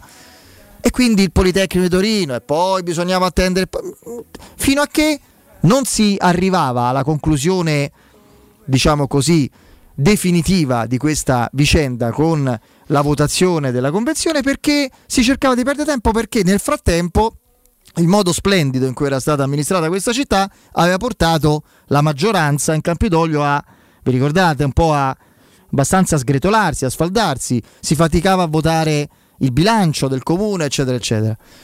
Io adesso senza voler fare troppe polemiche, troppe rivisitazioni, al, a quello che era la figura dirigenziale incaricata di, di seguire il dossier stadio dalla Roma, poi non da, da subito, prima c'era Mark Pannes che non ci capiva niente, ha fatto solo danni, cacciato per te questo. credo, e non solo per quello. Io ho l'avvocato Mauro Baldissoni una sola colpa, figuriamoci, non, non sono proprio all'altezza di assegnare meriti o colpe, ma un solo rimprovero, diciamo, da osservatore attento di cose romaniste posso dare. E Piero l'ha detto tante volte allora, quello di, non ha- di- di aver avuto un atteggiamento troppo conciliante, troppo votato alla diplomazia. A un certo punto bisognava comprendere che c'era la tarantella e portare tutti in tribunale. Dopo il primo, eh, la, confer- la prima conferenza dei servizi ha detto sì. Io nel momento che non mi fai fa quello, io ti porto in tribunale. Ma ti dico, dopo il secondo sì, che è successo? Dopo il secondo sì, Piero, eh, tu mi dici, e, e dopo eh, il secondo sì che ti ho citato, 8 dicembre 2017, che è un anno e mezzo dopo il primo, due, che succede? Succede che passano sei mesi, ci stanno l'arresti e cose che non c'entrano nulla, te rifai tutto il procedimento di diligence, va bene due diligence e, e, e il discorso su Politecnico di Torino? E poi non vai... Ma vi ricordate quando... il risultato è stato che hanno portato a Roma in tribunale, o non proprio a Roma, Ah. ma, ma si sono ribaltate le- le- la situazione. No, no, è quello il problema, Piero. Che io lo trovo pazzesco. Il problema è assolutamente quello. Eh, non, non- non c'è stata una totale. Vi ricordate quando l'avvocato Baldissoni andò in televisione? Intervistato da Paolo un su Sky a diritto. dire non è un progetto, un'aspettativa, un'ambizione, è un diritto acquisito due volte quello dello stadio e tutto si può dire all'avvocato Baldissoni tranne che non conosca norme, leggi e regolamenti. Ok? E qui- lì, ma già prima di quella inter- bisognava operare. Adesso sta pagliacciata che è questo paese, la Roma si trova vittima di una controcausa che non Sì. porterà a nessun effetto concreto. Questo incontro lo dimostra. Però se ci pensi è una Però è una pazzia, quindi bisognava eh, muoversi. Io da questo punto di vista capisco chi ha detto ricominciamo altrove e in un altro, in un altro modo. Andiamo in break perché c'è un collegamento per parlare di Roma e non solo, eh, con la persona giusta. Roma e tennis, vai. Pubblicità. Nel cuore dei Parioli, uno dei quartieri più esclusivi ed eleganti della capitale, la società Mnemosine dispone di un edificio di pregio con ampia scelta di appartamenti e uffici di vari tagli, tutti rifinitissimi e perfettamente ristrutturati, dotati di impianti autonomi di acqua calda e riscaldamento, pannelli solari e fotovoltaico. La posizione è strategica, il prestigio e la cura dei dettagli fanno di questo edificio un ottimo investimento. Per qualsiasi informazione rivolgetevi al 345 713 5407 e visitate il sito www.kcult.com. Mnemosine SRL è una società del gruppo Edoardo Caltagirone. La tua casa senza costi di intermediazione. Hai dei PC, smartphone o tablet che non usi o sono guasti e non sai cosa farne? Portali da Synapsi. Te li pagano in contanti e subito. Se invece vuoi permutarli con qualcosa di più moderno, si occupano loro del trasferimento dei dati e sei subito operativo. Controlla sul canale Telegram Synapsi Roma tutte le offerte o vai a via Eschilo 72H presso il centro Eschilo, numero verde 812 3997. Cucini il pesce? Famo un sarto da King Sapori e Delizie. King Sapori e Delizie. Salumi, carni, formaggi e tante specialità dall'Abruzzo. Dai, namo in via Tuscolana 1361. Oppure ordiniamo online su kingsaporiedelizie.it o al telefono 06 96 04 86 97 e ce lo portano a casa. King Sapori e Delizie. Garanzia by the King da Arosticino. Stanco di svegliarti col mal di schiena? Cambia materasso e migliora la qualità del tuo riposo. Showroom del materasso ti aspetta nei due negozi Dorelan, via Baldo degli Ubaldi 244, via Sant'Angela Merici 75 e nello storico punto vendita Viale di Castel Porziano 434, dove troverai prodotti Dorelan e artigianali di nostra produzione. Sconti ed omaggi agli ascoltatori di Teleradio Stereo. Per info 06 50 98 094 showroomdelmaterasso.com www.radiocampus.com. Amore, stasera ho voglia di pesce. Prepara le reti, fissa la randa, fissa i mulinelli, arma la fiocina. Ma tesoro, tutta questa fatica. Al pesce ci pensa Eurosurgelati Italia. Eurosurgelati Italia. Qualità, freschezza e convenienza. Le prelibatezze del mare lavorate e surgelate direttamente sui pescherecci. Piatti e sughi pronti, pizze e fritti, contorni, gelati e dolci. Eurosurgelati Italia. 100 punti vendita in tutto il Lazio. Cerca il negozio più vicino a te su eurosurgelati.it. Per il 75 anniversario, Paoletti vi copre di regali. Acquistando un armadio con vano TV, avete in regalo un sistema letto completo, composto da letto matrimoniale con contenitore e materasso in memory foam. Voi invece regalatevi una visita alla Paoletti. Vi aspettiamo in via Pieve Torina 80, uscita Tiburtina del Gra e in via Tiburtina 606 o paolettimobili.it. Quante persone visitano il tuo sito internet ogni giorno? Come è posizionato su Google? Come si vede da cellulare? Hai mai acquisito nuovi clienti grazie al web? Studio Graffiti è la risposta alle tue domande. I nostri professionisti del web ti affiancheranno nella crescita del tuo business con progetti personalizzati. Studio Graffiti è la web agency per costruire insieme il tuo futuro digitale. Contattaci al 335 77 77 382 per una consulenza gratuita. www.studiograffiti.eu Il tuo business nel palmo di una mano. Un caro saluto da Michele Plastino e questo è un comunicato dedicato a tutte e a tutti coloro che sono appassionati di giornalismo. Il mondo si riapre e riaprono anche le iscrizioni al mio corso di comunicazione e giornalismo, il piccolo gruppo che da anni è con voi. Per chi vuole informazioni può vedere il sito a mio nome, ma meglio ancora mandare un'email con il vostro nome e telefono e vi contatto personalmente. Email micheleplastino chiocciolavirgilio.it Devo vendere casa, ma sono stanco dei tempi biblici delle agenzie. Affidati a Compro Appartamenti. Ho venduto con loro la mia casa in meno di un mese. Compro Appartamenti è un'azienda leader nel settore immobiliare. Acquista direttamente qualsiasi tipo di immobile, anche se pignorato, ipotecato, locato o in nuda proprietà, garantendoti una liquidità immediata in tempi brevissimi. Compro appartamenti. Vendere la tua casa non è mai stato così veloce e conveniente. Chiama 338 11 45 032 o info chiocciola comproappartamenti.eu. Teleradio Stereo 927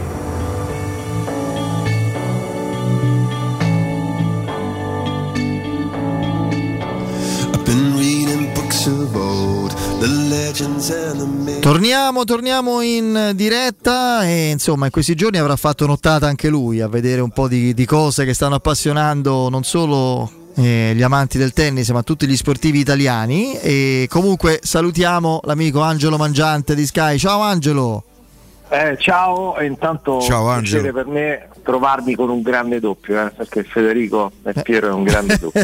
Meglio dei Fognini Bolelli, No, dai. sicuro. Eh, andiamo Eh. su. Eh, a noi ci manca il doppio, Angeli. Eh, a noi ci manca il doppio, però lavorandoci, lavorando no? Bolelli ha 37 anni, che vuoi lavorare? È nonno. Eh, vabbè, però nel doppio si arriva fino a 40 anni oltre a giocare, no Angelo? Quindi volendo... E, guada- e guadagni tanto, eh, senza doverti sottoporre ecco, alle maratone del singolo. Infatti molti hanno allungato la carriera e, e gonfiato anche il conto in banca, diventando poi a fine carriera. di- Beh, per esempio Diego Nargiso negli ultimissimi anni si è dedicato solo al doppio. Eh, Ma lo stesso Simone Bolelli ormai sono anni che non fa il singolarista, insomma, con te sono Sì, io ti dico Fede, la- quest'anno ero a Torino per le ATP Finals, quindi mh, c'erano le otto coppie più forti del mondo. A me non piace il fatto che mh, da un po' di anni tutti i più forti giocatori del mondo non giocano il doppio. Una volta c'erano John McEnroe e Peter Fleming. E Peter Fleming, no, Peter Fleming, però ecco, se ci fosse stato io, te o Piero avremmo vinto uguale, no? Perché copriva un- un- una parte tre quarti del campo, no? faceva tutto lui e hanno vinto tantissimo. Però lo giocava, ecco, Meccaro lo giocava, Edberg lo giocava, eh, Cafelli quando era numero uno del mondo, cioè i più forti di noi giocavano in doppio, adesso no e questo insomma, ha portato un po' a un abbassamento del livello in quella disciplina che poi è molto divertente. Sì. No, infatti non- poi andiamo ovviamente a Sinner, a Berrettini. Ehm, Angelo, credo che c'è troppa sproporzione fra l'importanza ancora maggiore con questa nuova formula no, della Davis che ha assunto il doppio È 33%. rispetto alla dimensione tecnica che c'è nel tennis come movimento a prescindere dalle gare a squadre del doppio stesso che non... doppio fra un po' diventerà come il doppio misto non c'è sta più diventa una gara quasi amatoriale eh, se continua cioè, spesso soprattutto nei primi turni gli spalti si svuotano quando c'è Angelo era fuori classe del Sì, doppio. il doppio. Non so se mi spiego. eh, vabbè a parte le battute di Piero capisci Angelo? Cioè eh, paradossalmente nella nuova Davis è ancora più importante il doppio a diventare. Infatti noi paghiamo questo perché potenzialmente con Berrettini e Sinner potrebbero giocarlo veramente e, e potrebbero vincere, potremmo tornare a vincere perché è dal 76 che non vinciamo la Coppa Davis, anche se la formula insomma era quella vera, e, e paghiamo ancora eh, un doppio, sì adesso stanno fatto bene Fognini e, e Bolelli, però non, non sono proprio i primissimi. No, infatti, quindi contro alcune nazioni rischieremo di pagare. Senti Angelo, secondo te qual è stato il fattore che ha fatto sì che non, non ci sia stata mai la sensazione di poter cambiare l'inerzia della gara stamattina fra, fra Sinner e Zizipas. C'è questo dato, nemmeno una palla break concessa dal greco che ha giocato una grande partita, ha liberato il suo straordinario rovescio, aggressività piena, Sinner non è mai riuscito a cambiare ritmo. Eh, poi è stato molto severo con se stesso, come fanno solo i grandi, eh? Yannick Sinner. Però, insomma, secondo te qual è stata la ragione di una. Ma- non dico perché poteva starci che fosse leggermente favorito il greco, ma l'assenza di equilibrio nella gara è un po' una sorpresa. Per due elementi. Uno, io ho visto anche al Fuori Italico la partita, tra l'altro giocata nel, ehm, tre anni fa vinse Sinner, l'avversario. Cioè, il livello di gioco espresso oggi da Tsitsipas è stato pazzesco, non l'avevo mai visto giocare con questa decisione. Ingiocabile nel servizio, ingiocabile da fondo campo. Poi giocava proprio sull'1-2 perché non voleva, pal- non voleva entrare nel palleggio con Sinner, perché Sinner ha bisogno però un po' di scambiare ancora. E quindi chapeau. Quindi ha vinto lui, applausi. Secondo aspetto sul quale dovrà lavorare Sinner, che a 20 anni è un fenomeno, è fortissimo, però qualcosa c'è da limare a livello altissimo, ancora non ha un piano B. Quindi nel momento in cui ti accorgi che il tuo avversario ha un gioco simile al tuo, però in giornata di grazia e vai sotto, un tre- sotto un treno, se vai avanti così, di avere un piano alternativo. Quale? Eh, miscelare un po' di più le rotazioni, eh, trovare qualche soluzione differente e lui ancora non ce l'ha.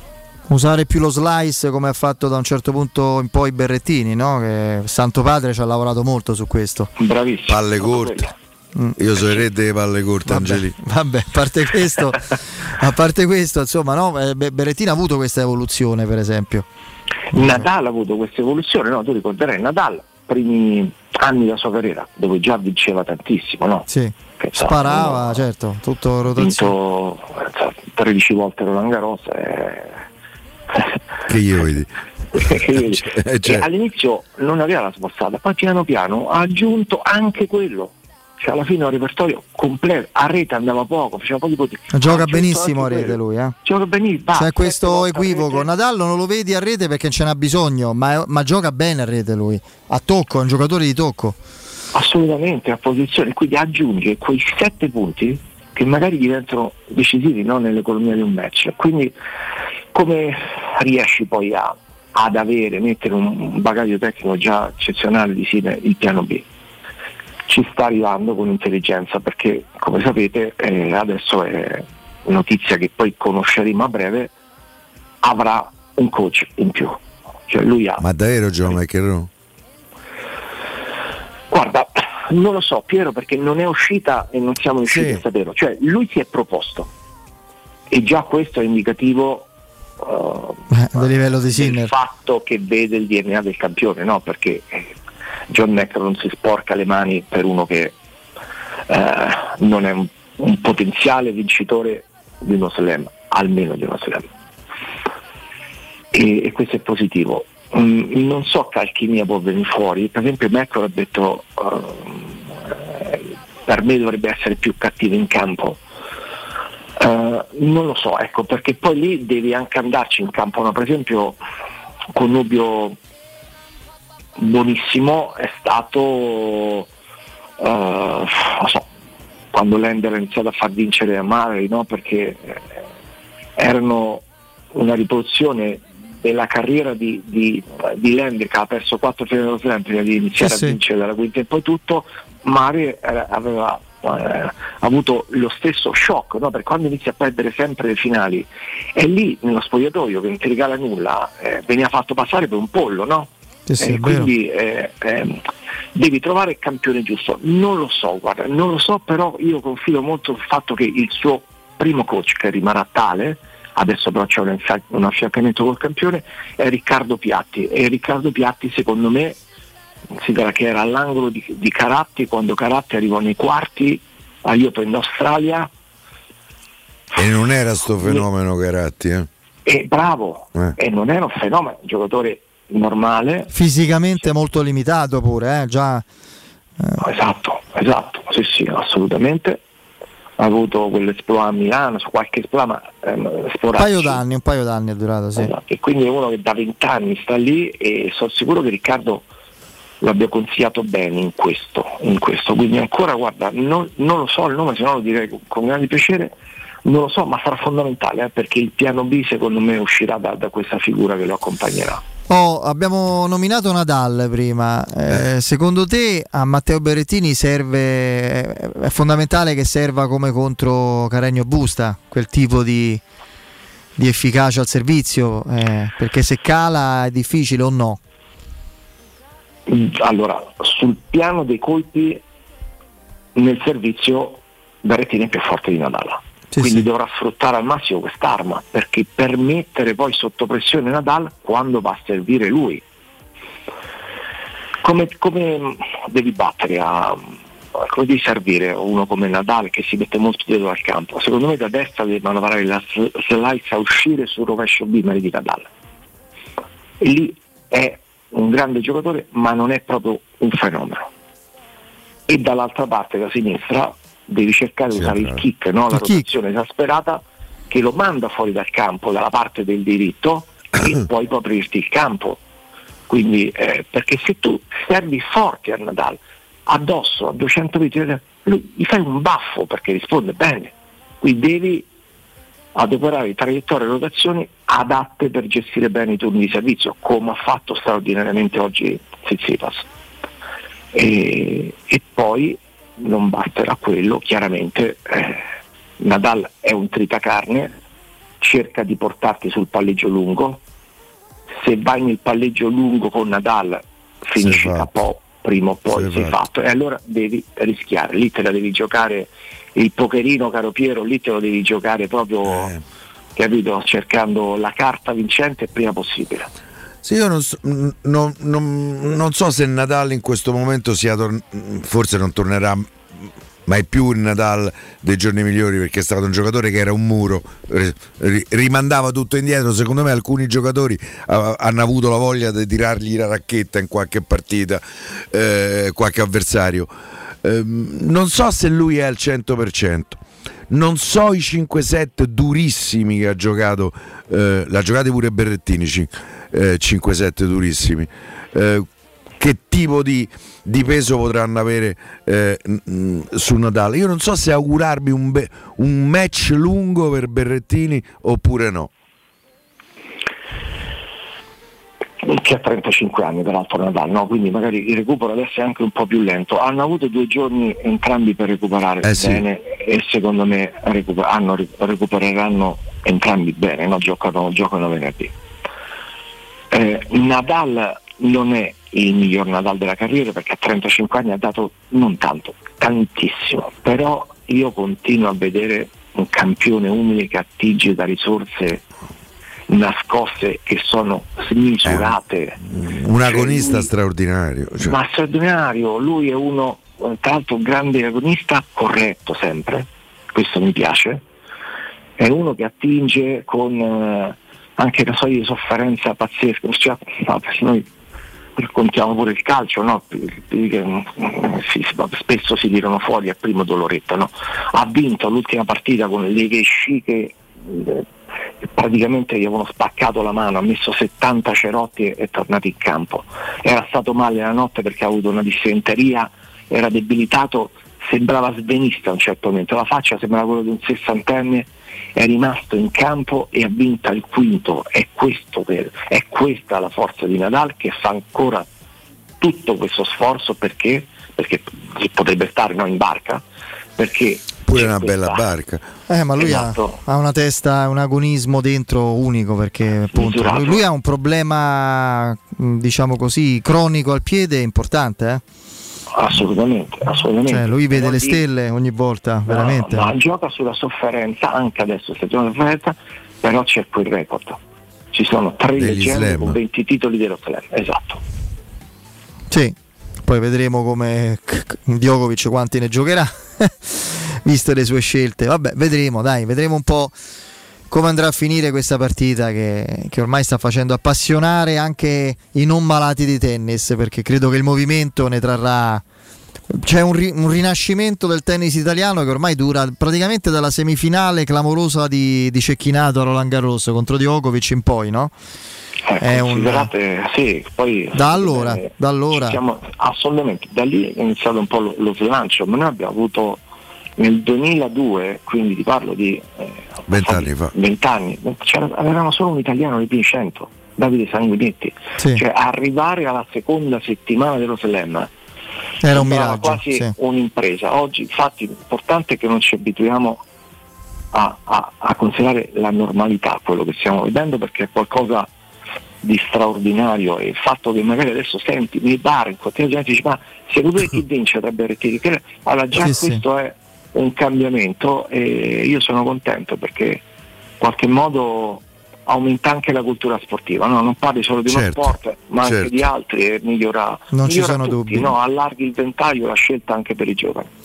Eh, prima di salutarti, Eh, Angelicci, eh, Angelo, una domanda Eh. sulla Roma. Secondo te Diavarà eh, sarà il- farà l'uomo del monte, cioè dirà sì alle proposte, una di quelle che gli sono arrivate che Tiago Pinto gli sottoporrà o vedi in lui una proprio voglia di rimanere anche contro a questo punto? le- Non so se i suoi interessi agonistici, quelli contrattuali no, però è evidente che con l'arrivo di Sergio Oliveira per lui non c'è più spazio e quindi eventualmente il mercato della Roma di gennaio sarebbe finito qua.